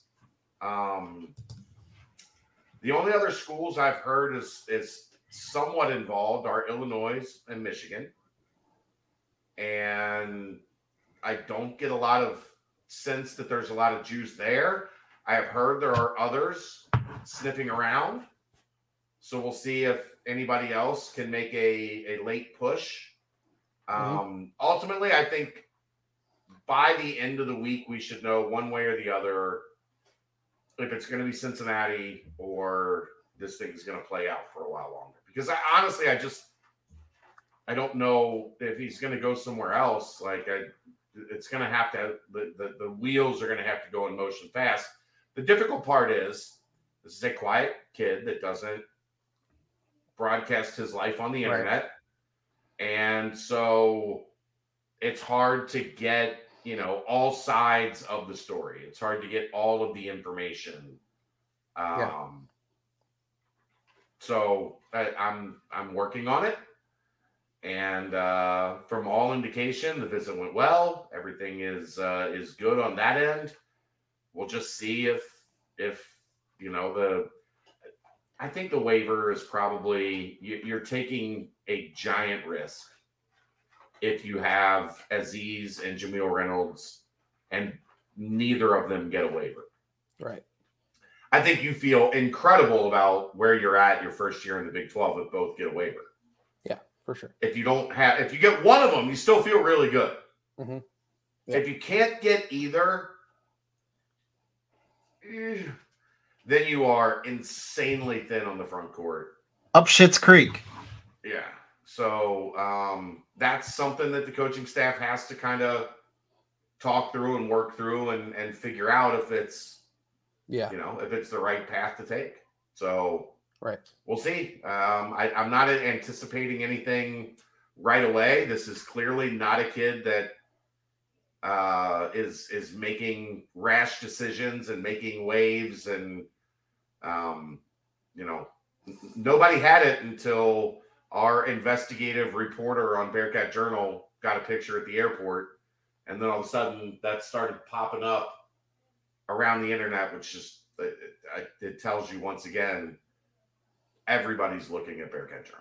Like if they're looking for UC information, they're looking at us, and Yeah. that got out fast Oh, it did. Yeah. In terms of when it showed up, uh, because I believe I think I saw Matt like the, the guy that took the picture was was messaging with with the new hot Twitter account for the transfer portal, Trilly Donovan. Which is Um, wild. I yeah. want to know who he is. Did you see the the the everybody was or there's somebody was uh Chad went to Marshall. He was there when Billy Donovan was there. yeah. It might be your burner. It might be. You know what? I don't care enough about the transfer portal. It it wouldn't be that to be half burner. bad of a burner. I mean, It like yeah, like people are like like legit people are following this handle because he has been pretty pretty damn accurate on a lot of things. I could probably like run an account like that given the some of the sources I have, but I don't have the smaller. You know, I the Right. network isn't isn't that large. It, it, it is Uh, just funny to to see. I, I mean, obviously it's a burner. Obviously, there's no like true way for us to track who it is, but Right. I like I would I would love to have known if I was able to be out on the road this spring Mhm. what the rumors look like on who it is. Yeah, right. Right. So Like what everybody was talking about. Because I'm sure everybody's talking about it. The guy's been pretty pretty spot on. Yeah, I agree. So that's uh, obviously a, a recruitment to track and one that that I think if you in the current day and age of this two time transfer thing undergraduate, if, if there's a poster child for the guy who did it the right way, seemingly up to this point, it would be Aziz Bandaogo. So hopefully, We'll if if something happens, then all that legwork leading up to it is nothing but a positive way out. So um, Yeah. another thing was was Jarrett Hensley committing to Southern Illinois. Uh, I, I think a good landing spot for Wish Jarrett well. too. Yeah. yeah, So, It's a basketball program that that has won a lot of games. so How many years of eligibility for Aziz? I think Two, two. I believe. Yeah, right. I think two. I mean that the uh the football transfer that just came in. I I've, I've already Dion uh, Hunter. He Yeah. list, listed as a redshirt junior, but yet he says he's got three years of eligibility remaining. If that tells you anything you need to know about how wild it is until we hit 20, 25, 26. So um, Yeah. something to continue to watch. The uh, next is Tyler McKinley drops his top seven. Alabama, Cincinnati, Michigan State, Ohio State, Tennessee, Virginia Tech, and the misspelled Xavier. Uh, he X Z A V I E R. yeah, something like that. Uh, you know, there it, it's McKinley's name's been linked to Cincinnati ever since I remember hearing the name Tyler McKinley. So, um, not too crazy to to obviously land in this top seven. Uh, he did have a good quote just talking about you know hometown kid, um, you know, talking to the staff a lot, his relationship with Wes Miller, and things of that sort. Um, top seven release for Tyler McKinley, obviously a huge, huge target in that class. Anything more on that recruitment, or kind of just the same as it's been? Nothing's really since. new at this Yeah. point. Um, there's been some rumors that'll be interesting. There's been some rumors he might come back to Cincinnati for his senior year. Uh, if that happens, I think it would be obviously outstanding news for UC. Yeah. Um, he's got great relationships at UC. He's close with uh, Rayvon. He's close with with Wes. He's close with staff. So, you know, I, I still think I have a hard time seeing him going far away. Um, how far, I guess, becomes the question. Like, Right. is Columbus still close? Yeah. Michigan, Michigan State. I've heard Izzo's done a pretty good job with him, but Yeah. East Lansing's not exactly, you know, hop in the car and, you know, head up for a game and be home by 11 o'clock at night. Right. So I think he stays close to home. UC, Xavier, Ohio State, I think the three that make the most sense, but it's early. Uh, it'll be interesting to see. He's talked about in the past wanting to get it done before that November signing period. Mhm. Um, that uh, we'll see. Like that. That's that seems to be where it's tracking. Right. And I still think Cincinnati's in a really good spot, but again, got to close, and and we'll see what kind of July he has too. Yeah, and and Jace Richardson also another name that staff has been recruiting. Yeah. mention you know tweets at him, mentions, "Hey, where you going, bro?" And or, no, he said, "Where are we going?" So, um, Yeah. I you know that's a, it's another name the staff is in on. Obviously, Jason Richardson's son. So, uh, something to to continue to track. The concern there would be Michigan where did State, Jay, yeah. yeah, where did where Right. did Jay Rich go? Michigan State. Yeah. that would be the concern. And uh, Izzo, seeing so. that, yeah. Yeah. but um, from everything I've heard, ever since tracking him when his name first popped up, Cincinnati's always been actively going after, especially Wes. Yeah. So Yeah. something to track. sure. Uh, one last thing, uh, basketball wise, or two things, real quick. Landers Nolley had himself a nice weekend at the uh, G League Elite Camp, preparing for the NBA draft. Um, he was just lighting. He was on fire from three. Uh, Look, during he can shoot. he can shoot during during a uh, three point shoot up challenge, maybe, or this might have been throughout the entire time. He hit twenty. Wasn't in games. It was it was Right. like a like a drill, like a station type deal. Yeah. Yep, led led everyone there, hitting 22 of 25 threes. I mean, six foot seven, good length, hitting that many threes. You're going to get a couple of NBA teams to really, really give you a hard look. So, That is Great to see. correct. Yes. yes, Aaron got that one too. a resounding yes. Um, last thing, Nasty Natty returning to action. Uh, good to see. Hopefully, a strong. We'll be good to have Trey rocking with those guys this year. Oh yeah, oh yeah. Playing in Cincinnati, by the way. Yeah, yeah just like they did last year. But you know, Kinda. I We'll uh, have him back on again soon. and then I've already I've already talked to Kevin, so cool, those guys will be on again here shortly. love it. The- I, I guess they're going to be playing in Norwood. Yeah. From my Or St. Bernard, depending on Um, St. Bernard's taxes suck. I can. the people from Norwood don't want to be associated. They, they they don't like that. So we'll just move it around. yeah, Evanston, St. Bernard, Norwood. there we go, there we go. But yeah, hopefully uh, another fun thing to track during the off season, and you know get that crew together, see what they can do. I know there's been a lot of other guys that weren't really listed on there that have mentioned they want to play too. I mean, it'd be wild to see a Lance Stephenson out there. Uh, hoop, hooping If those guys were going to play, they would be on the roster. I know, I, I know. I just think it's funny to see some some names get tossed. Don't give Ed any Well- wild ideas. Ed is the one that's tweeting at SK, Gary, Gary and Lance. and Lance every day. Don't give Ed any more juice than he already. I won't give him any more fuel. That that that car is always already a locomotive. But uh. He also only listens to like five minutes of the show and then bounces every then episode. bounces. Yeah, so he's just here to, to comment like when the show starts. to, to troll and then he's He- just he here so he doesn't get fined. Um, all right, real quick, It don't work for me. I ain't finding them. real quick, we will uh, timestamp this he one. We'll exited the affiliate program. exit, exit stage left. Right. Anything more uh, on the No, basketball side of things? go. Quick Paper Supply, your local and family owned restaurant supply company for all your non food products. They service over 150 restaurants with weekly low minimum next day deliveries, providing a wide range of food service products from to go containers, cups, custom printed products, eco friendly, and much more. They also have cleaning and restroom supplies for all your janitorial needs. Call Nick 513 470 2029 and reference Bearcats for 20% off your first month of purchases. yes. There we go. Yes.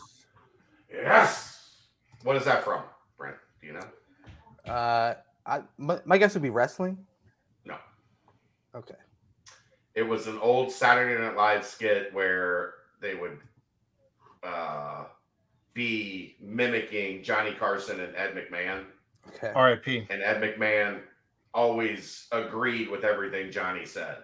So they'd have, I think Dana Carvey played Johnny Carson in those, I think that's right. and then Phil Hartman played Ed McMahon. It was it, And- was definitely Phil Hartman, Yeah. which So was why Johnny RIP, Carson but- would say something, and then Yeah. Ed McMahon, yes, yeah. Phil Hartman was Ed McMahon for sure. I just wasn't. I think it was Dana Carvey that played Johnny Carson. Makes yes, sense. Johnny. Yes, like it was always over exaggerated. It was very very funny skits. Look them up. You'll enjoy it. Okay. I will. yes. Yes. All right. Mailbag, Aaron. Yep. Mailbag. Let's do it. All right. Mailbag was kind of light. I'm going to refresh and it's going to slow my computer down because that's what happens Oh, when I refresh three got it. pages at once. You are correct, sir. Uh, but starting at the top, uh, what are or what were some of the IPF scope changes the new coaching regime asked for? That's the first question out of the football portion of the mailbag. I have no idea. I have not been Well, privy. and I think we can get- The next time we have you know Nico on or something of that sort, I think we can get to some of those Or questions where to, to find out what on. Yeah.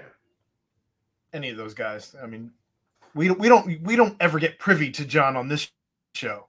I'm saying here on this show we can ask, uh, but but John John's usually on the other. I would say Nico maybe requested for a cooler full of uh, Celsius, just nonstop full of Celsius. Right, Aaron? yeah, Great That's flavor. his, that's his go-to. There you go. Grape's terrible. Grape everything is terrible. Beautiful. Um, right now, which team do you believe will have the higher win percentage for their next upcoming season, football or men's basketball? I think there's a we still don't don't know what we have with the basketball roster, right? I mean, we got to see what exemptions are with with like uplifted or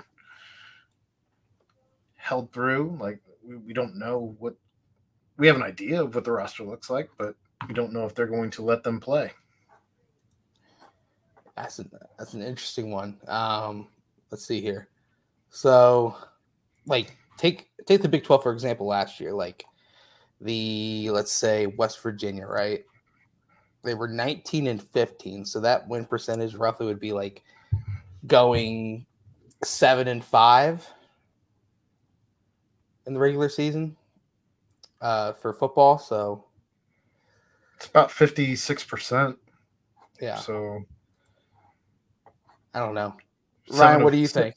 7 of 12 would be 58%. I think basketball is gonna have a higher percentage. Yeah, I'm kind of there with them. Um, obviously, I, you know, it'll be if they can get things rolling in the out of conference, you can you can stack wins in the non conference, and then just get some good wins here and there in the uh, in the Big Twelve play, and then all of a sudden you're you're right there win percentage wise higher, where there's not as much room for you know error on the football side of things. John, I think we're all with you. If we get Aziz, we like the hoops roster, and I think we're all there with you. But it, it's again, if Jamille Reynolds and Aziz are eligible immediately or not. You know what my kitchen smells like? Burnt chocolate chip cookies. Burnt Yeah, like yeah, the- the- no. Those things are going to be hockey pucks in like three minutes. Uh, You just better eat them. I told him you better eat them now because they're not going to be edible. The minute that air cools them off, any at all. They do know that dogs can't have chocolate, right? Yeah, yeah, yeah, yeah. All right. I know that there was an orange juice incident. I just want to make sure there was not a chocolate. The orange juice got cleaned up, uh, but yeah, there was a spit take. It's going to be a long night.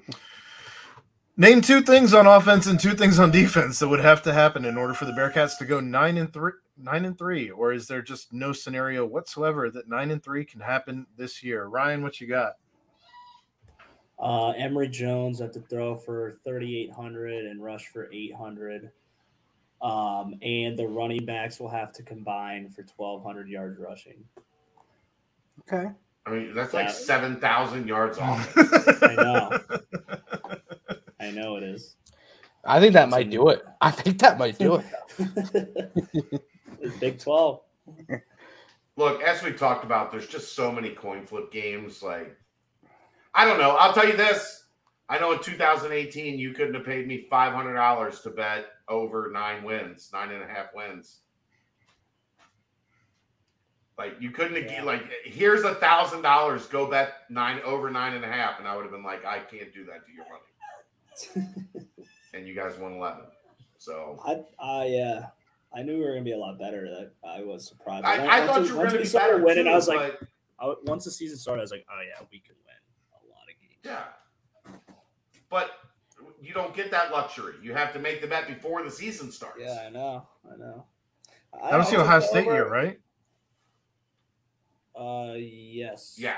Yeah, and even after the Ohio State game, I was not convinced. Wait. Was it? Or was that? Yeah. UCLA and Ohio State were the non-con games that year. You guys just weren't ready for Ohio State yet. Like, No. No. We also didn't. We literally didn't do ourselves any favors that game. too. I don't think the head coach handled playing his alma mater very well either.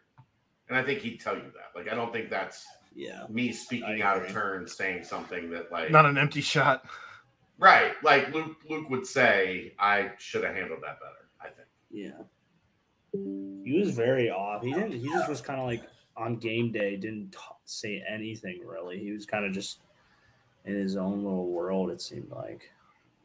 Yeah. I mean, compared I, to his normal self. I do wonder what happened to the to, to the Ohio State tattoo on his calf. What it, what what it's been turned into. Who knows? But uh, I think the two things: create turnovers on defense, limit turnovers on offense. I think that is like crucial for this first year um, because that's any team can go from mediocre to good when you're winning a turn tur- the turnover battle. Uh, I I do think offensively, Emory Jones needs to be playing at a high high level. Um, that that then has a lot to do with the offensive line, uh, and then defensively, just kind of be the rock, just force turnovers and be the uh, be the the dominant, potentially dominant uh, veteran laden group that uh, that's that's being assembled. So we'll see. All right. Uh, what's the deal with 2024 recruiting? Ohio State has always gotten what they've wanted out of Ohio, but now they are accepting commitments from three star prospects when usually they were just going after the top 10 ish four star prospects. Now, Michigan seems to be making Ohio a priority again and eating our lunch. In the is the 2024 Ohio class just really strong this year? Usually, our bread and butter was battling Kentucky for the top 10 to 30 kids in Ohio, but now the competition seems much stiffer, and we're battling for the top 20 to 40 kids. Well, I'll tell you this much Michigan beating Ohio State doesn't hurt their recruiting in Ohio.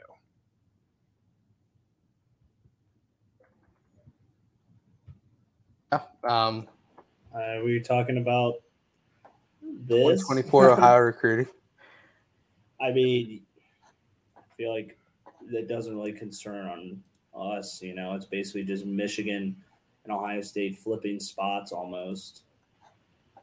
In terms of that, is that what he's trying to get at? I don't know. I mean, I, I guess Sorry. Um, I- think what what is being talked about is generally Ohio State has not been recruiting out of like the top seven in Ohio. Like they take the whatever their pick of the top kids happens to be, they take them and then they keep it moving and recruit nationally. They have been a little bit more open in this class. Um, to recruit outside of that window. I'm curious to see.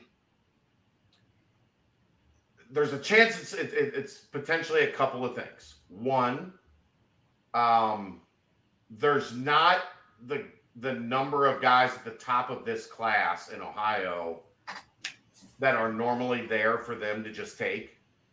And then Michigan is coming in and winning a couple of those battles as well. So you wonder are they having to kind of fill I, i'm guessing they basically have like a number in ohio that they want to hit so that they can keep those those ties the pipeline.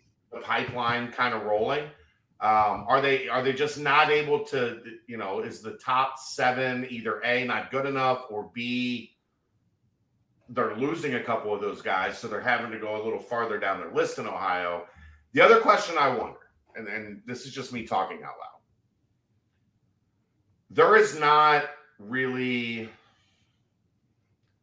a great scouting presence in Ohio right now in terms of like somebody working for one of rivals or 24 7 or on three or whatever may be that has like uh, Bill Greene was kind of always that guy.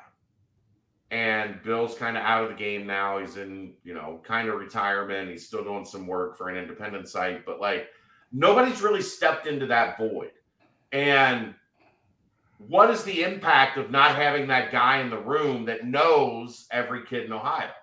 Like I, you know, three, four years ago, I used to be able to call Bill. Like I, I did it with multiple, multiple guys that Fick recruited, and and not necessarily even the local Cincinnati guys, but some of the guys that were from out around the state that I didn't um that I didn't know as well. And he would be straight up with me, like this kid, he's underrated. Like he needs to be three, you know, three points higher than what he is right now. This kid's four points too high. Like we have him as an 88. I think he's probably an 85 or an 84 or whatever the case may be. So I wonder how much impact that has not having that one guy that is able to kind of set the tone for the state in terms of what goes out publicly. Because that could also mean that the scouting sites are just not not as on top of things as they should be when it comes to rating Ohio. So I find that I always find that part of it, like the the back end stuff that really only like you know the publishers and the people that work in the network kind of understand. Like Mick is Mick is doing a great job working towards that, where he's he wants to be kind of the the face of like advocating for guys in Ohio, and it, it, it's pretty simple in my eyes like when you don't have, if the state doesn't have somebody pounding the on, you know, standing on the table for the kids that they feel are undervalued or the kids, you know, whatever, then maybe the ratings are off. Because there's not somebody that is really, you know, dialed in, in tune with, you know, a coach from a, a state power that says, hey, I got this Ivan Pace dude and he he's going to be a major factor in college football. And instead, they look at ah, this kid's five foot nine and two hundred and sixty pounds. There's no chance he's ever gonna like be able to do anything. So I, I think that's an interesting part of it that we don't talk about enough. It, you think also another thing is the fact that Fickell and his staff did a phenomenal job of recruiting kind of that second level of, of Ohio players that then maybe the tape. I don't think is, Ohio State was ever scared to recruit a kid because Cincinnati was recruiting. Right, but I I just meant more I'm like talking about the question, like the question here. Yeah, but just more just like, that it just kind of opened the door more when Fickell and them aren't really kind of. I think that opens the door more for Purdue, Indiana. Yeah. You know, Michigan State. What it doesn't have anything to do with Ohio State. Okay. Kentucky. Do you think Fickell's still going to try to come in and steal and like? Not as much. I think he I will think a little really? bit, but I don't. No, I don't. I, he look, loves this. He loves Ohio. I think he'll still dip into Ohio. I don't know, like the kids that he wants or he's going to need to win at Wisconsin. They're going to go to Ohio State and Michigan. He's not getting them to Wisconsin. He could get. He didn't get those kids to Cincinnati, right? Yeah. And Josh, there was a couple, but he didn't really beat out Ohio State for anybody, mm-hmm. other than you know maybe two or three guys that Ohio State would like to have had.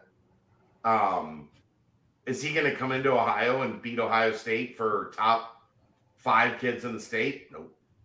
You know where he can get like those kids, he can get them at Wisconsin. Now, if they if they see somebody that they identify hey, this, you know, I think this kid's a sleeper or this kid's ranked 27th and we think he's the 10th best player in the state or whatever. Yeah. I think they can come in and get that done. But I don't think they're going to be a regular to where they're pulling. What I mean by regular is like, you know, six, seven kids in their eight kids in their recruiting class are from Ohio. I think you'll see one or two here and there. I was thinking he was going to pull the Mark Dantonio move at Michigan State, where go get those three star guys out of Ohio who get looked over by Ohio State, looked over by Michigan, and um, let's go bring them into Madison, Maybe. and then beat him. But like that's what he when he became the coach here, he was like going after like that. That was his bread and butter here. It was like those. Yeah. Oh, so I was like, oh, I wonder if he's gonna tap back into that at Wisconsin. But the Big Ten was recruiting different then, Ryan. Yeah, The big like Ohio State wasn't recruiting really nationally then. Tressel didn't recruit, you know, the the wide spectrum. He was getting 15 kids from Ohio and then 10 more from like Ohio State has been getting 20 kids nationally, four and five stars, and then getting five kids from Ohio. Like the the dynamic in Ohio has changed a lot since Dantonio kind of did his thing, and now USC and UCLA are coming in. Like, yeah. are you gonna are you gonna beat USC with Lincoln Riley as the head coach with underrated three star kids from Ohio? You can try. Yeah. You can try. I, don't, I don't think it's going to be, you know, I don't think it's going to be a very fruitful uh, process. Are they on the schedules of the Big Ten this year? No, not this year, next year. Next year? Yeah. Damn, that'd be sick if it was this year. That'd be interesting. I kind of want to watch that. Gotta wait though.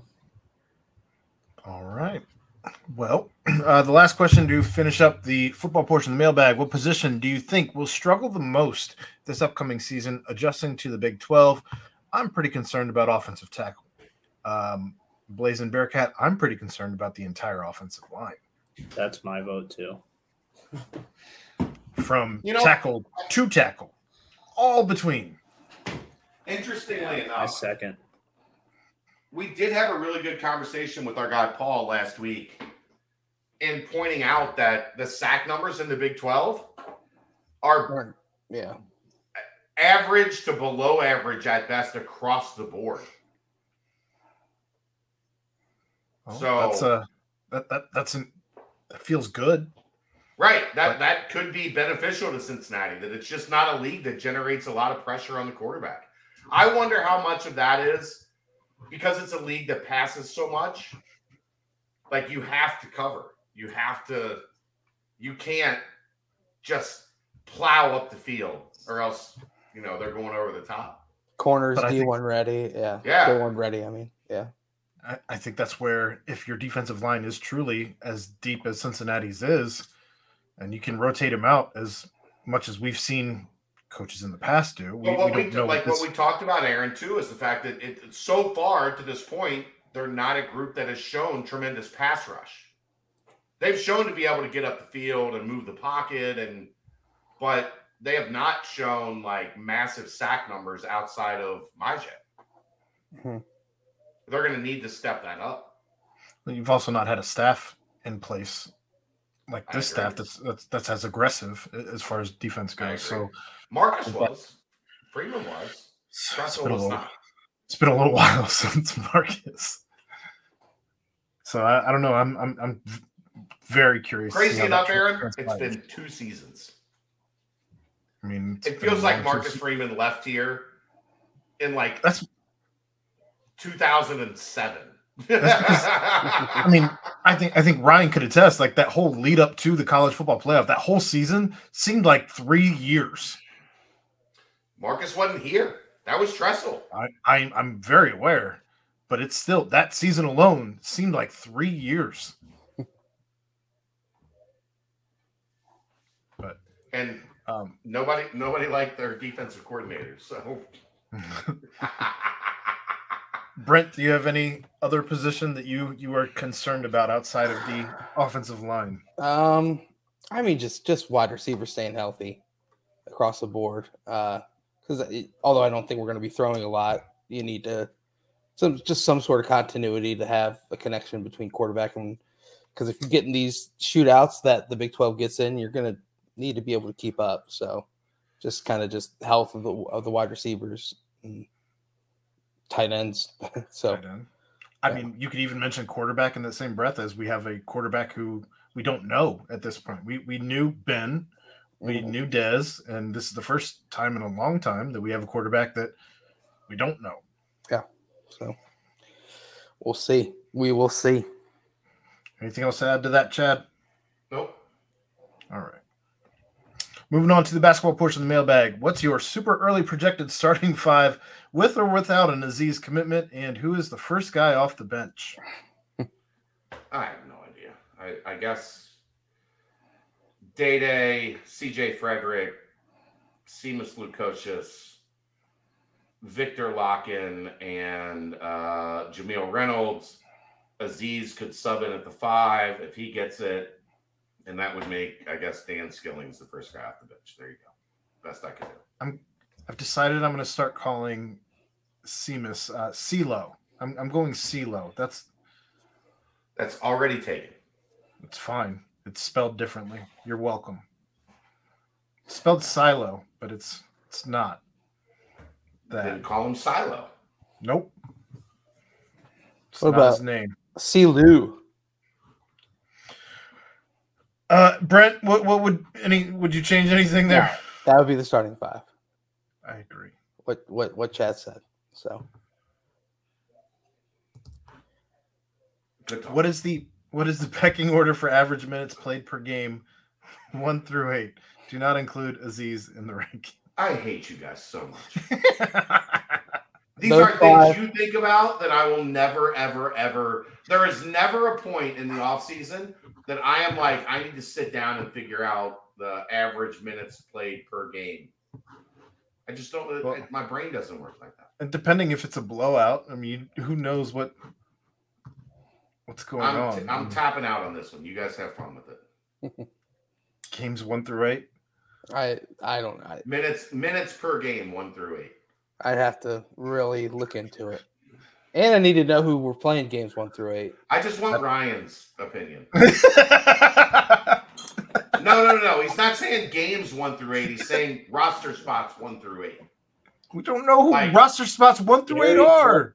Oscar Robinson. They're playing what? Robertson. Gordon Robertson. What did I say? Robinson. Robinson. Oh shit!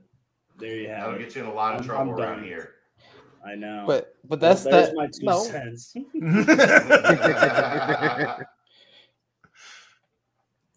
John White, Skillings still coming off the bench. I, if Dan Skillings is like has an unbelievable blowout off season, then then He's starting over CJ or Simas. right, right. That's what I'm saying. It's like it, it's a good problem to have.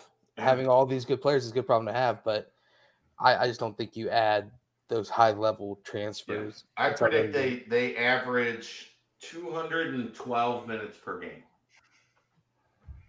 Oh. You know how that happens because somebody gets hurt.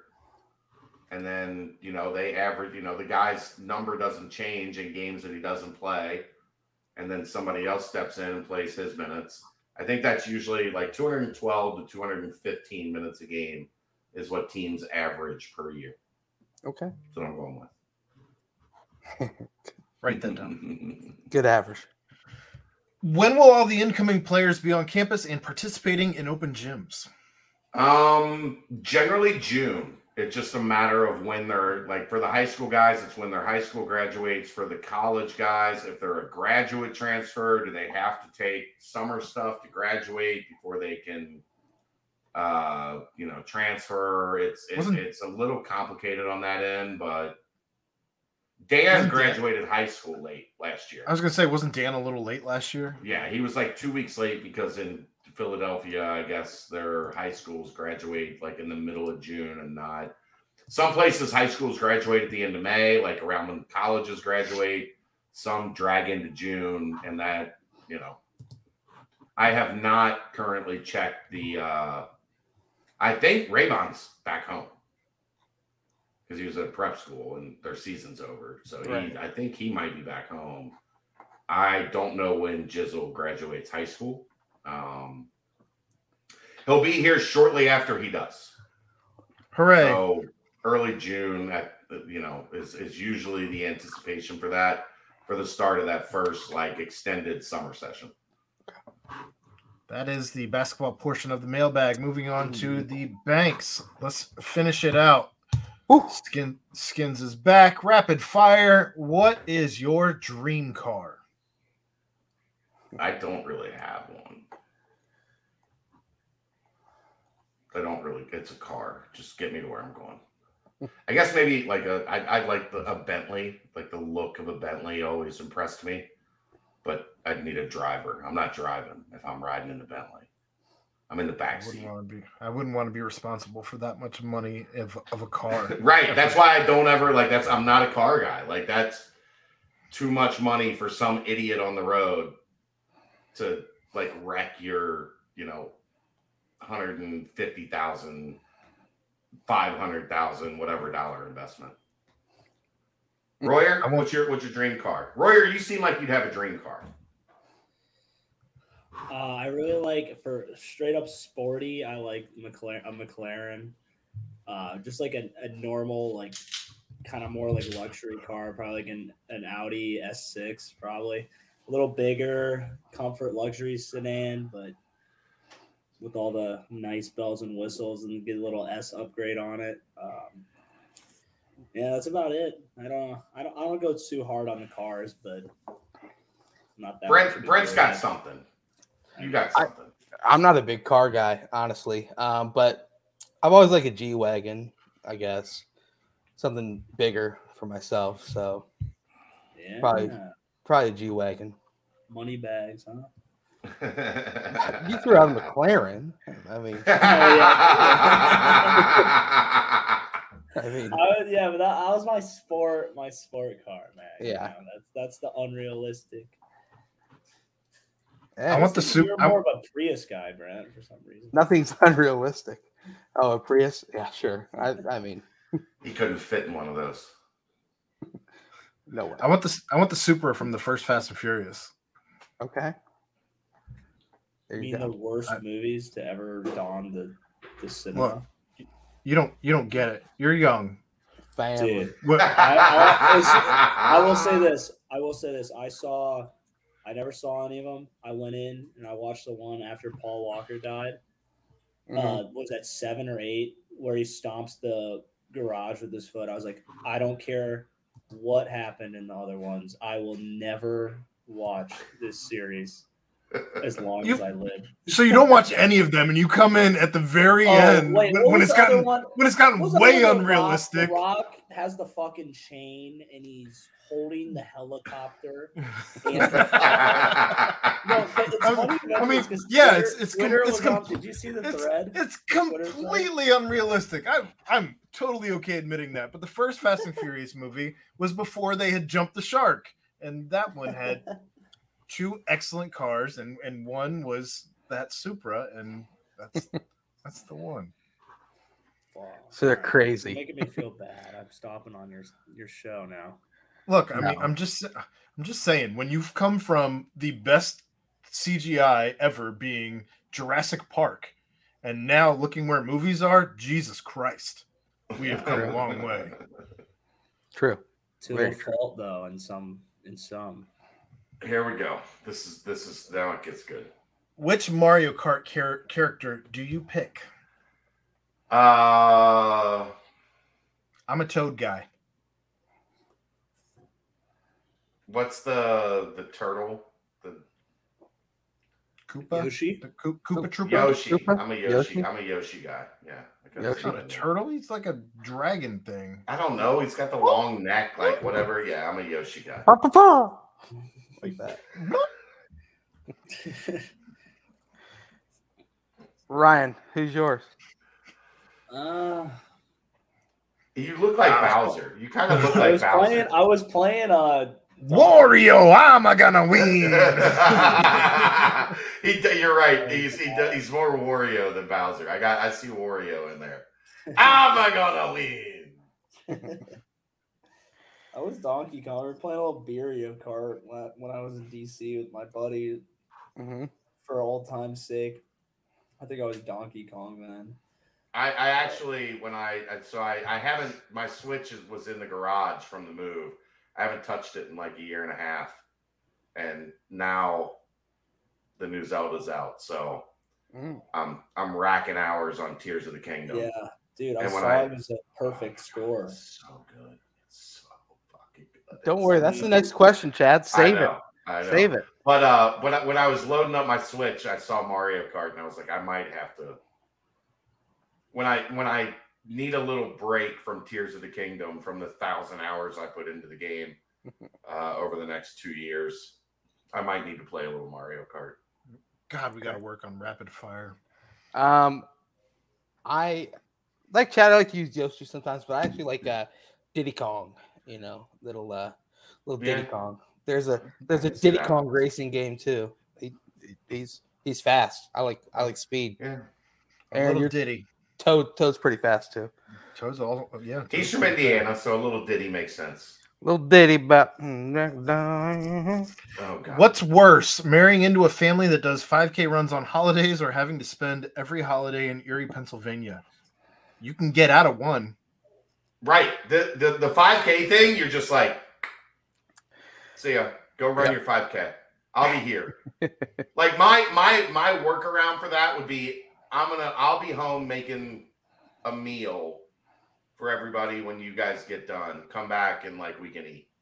But I'm not going to the Except they've been up since like 5K. 4:30. Are they even awake? Like just load that bitch up with tryptophan and turn on football. You're good. Yeah, the, the the the Thanksgiving 5K, like you're like that's not a sane person. Find somebody else. If that's what they're into, find somebody else. Uh, Erie, Pennsylvania sounds Okay. awful. Awful. Agreed. Awful. I don't want to do that ever. Under If- if any circumstances. If that's another question coming from Skin's life, I just wonder what life decisions life he's sounds- made. I Man, mean, terrible. man. Terrible. No wonder. No wonder he was trying to kill me all the time. Yeah. Goodness. All right. Uh, which Hogwarts house would each of you be sorted into? I have never watched Harry Potter. I don't know anything about this. I second you. I think I'd be in Gryffindor, no doubt. Um, I think. Uh, I, I mean, Aaron, have you? Am I in this alone? Look, no, I, I bought the game. I have the the new game Okay, that came yeah. out a couple months ago. I was a a, a Ravenclaw. Ravenclaw. Okay, sure. That Yeah. that works. That works.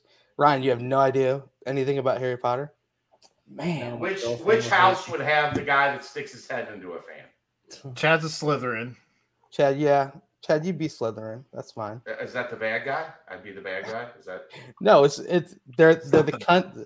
They're they're they win a lot, but they. What did you say, Brad? what? Call was- Did you call me a cunt? No, I I was going with cunning was the word, but No, They're okay. cunning. Yeah. They- no. Slytherin's a good good house. You'll be in there with with Lucius and, and Draco Malfoy. Um, I said cunning for all of you people trying to whoa, whoa, easy. Relax. cunning. But uh, no, I think I think we would all be in Gryffindor together. How about that? There you go. That's Brent's ready to move on. Uh, and the last Skip the Zelda question. question. No, I made it the last question, so I could just All tap out and finish my beer here, and we could all go on about our evening. Uh, would love to know Chad's thoughts on Tears of the Kingdom thus far, and hear if there are any video games anyone else in the crew is into. It's massive. Like I, I, I'm kind of overwhelmed. So That's what she said. Um, yeah, that's exactly what she said. There are there overall. so much to it. It- It's it's 2.3 times. I thought the open world in Breath of the Wild. You were not helping sequel. yourself. I know. I, I thought the I thought Breath of the Wild was almost like the open world portion of it was almost like too overwhelming when you're trying to like grasp all the stuff you had to do. And this is 2.3 times larger than Wow. Breath of the Wild because there's and the, the, the they still have the exact same um, map essentially for the the main world. Then they have an underworld and an overworld, and trying to figure out how much shit you have to do in this game. And uh, like, I've got a puppy. I've, I've got a 12 year old. She's got three friends over tonight. Like, I'm not able to just sit and play. So I get to play in like 60 minute spurts. Like, okay, the puppy is taking a nap. I can play for 60 minutes. And then, you know, the kid's coming home from school and the puppy's going to wake up and life is going to get crazy again. So I haven't really been able to like dive, dive into it yet. It is, it's incredible, but it is so like, oh my god, how am I going to get through all this? Like, how am I ever going to have a chance to complete this game? But it's so good. Like, it, I, one of the first games I ever played was the original Zelda on Nintendo, the original Nintendo. That's how fucking old I am. Mm. So I've always been diehard Zelda Same. and it is a must. Like I, I have to play this game, but it's gonna kill me trying to find time because you need like each little thing you need to do. Like I started with one of the um, yeah, yeah, it's it, the it's very much like um Skyward Sword. I think was one of them that that first started the under overworld type thing. Uh, Link to the Past. Um, but you need like a four hour window to just do one segment of like the story. Mm. And I have like one hour, 90 minute windows. So I get through like this much of it. And then I have to put it down and go do dad stuff or, you know, whatever. And then when you come back, you're like, oh shit. Like now I got to remember all the stuff that I did six hours ago or two days ago, whatever the case may be. Yep. Um, yeah, original Zelda, like like you know the I, original Zelda, uh, Excite Bike. We talked about this. I loved the original Excite Bike. If you can ever catch that, Royer, you used to get to make your own like bike, like motorbike courses Mhm. awesome shit.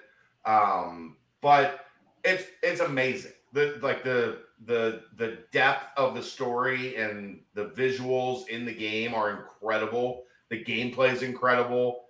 The way that they changed it to make it completely different from Breath of the Wild, with like having to merge the the weapons and the, you'll understand if you played it. But so far, I mean, it, it came out Friday, so we're four days in, I'm I'm hooked.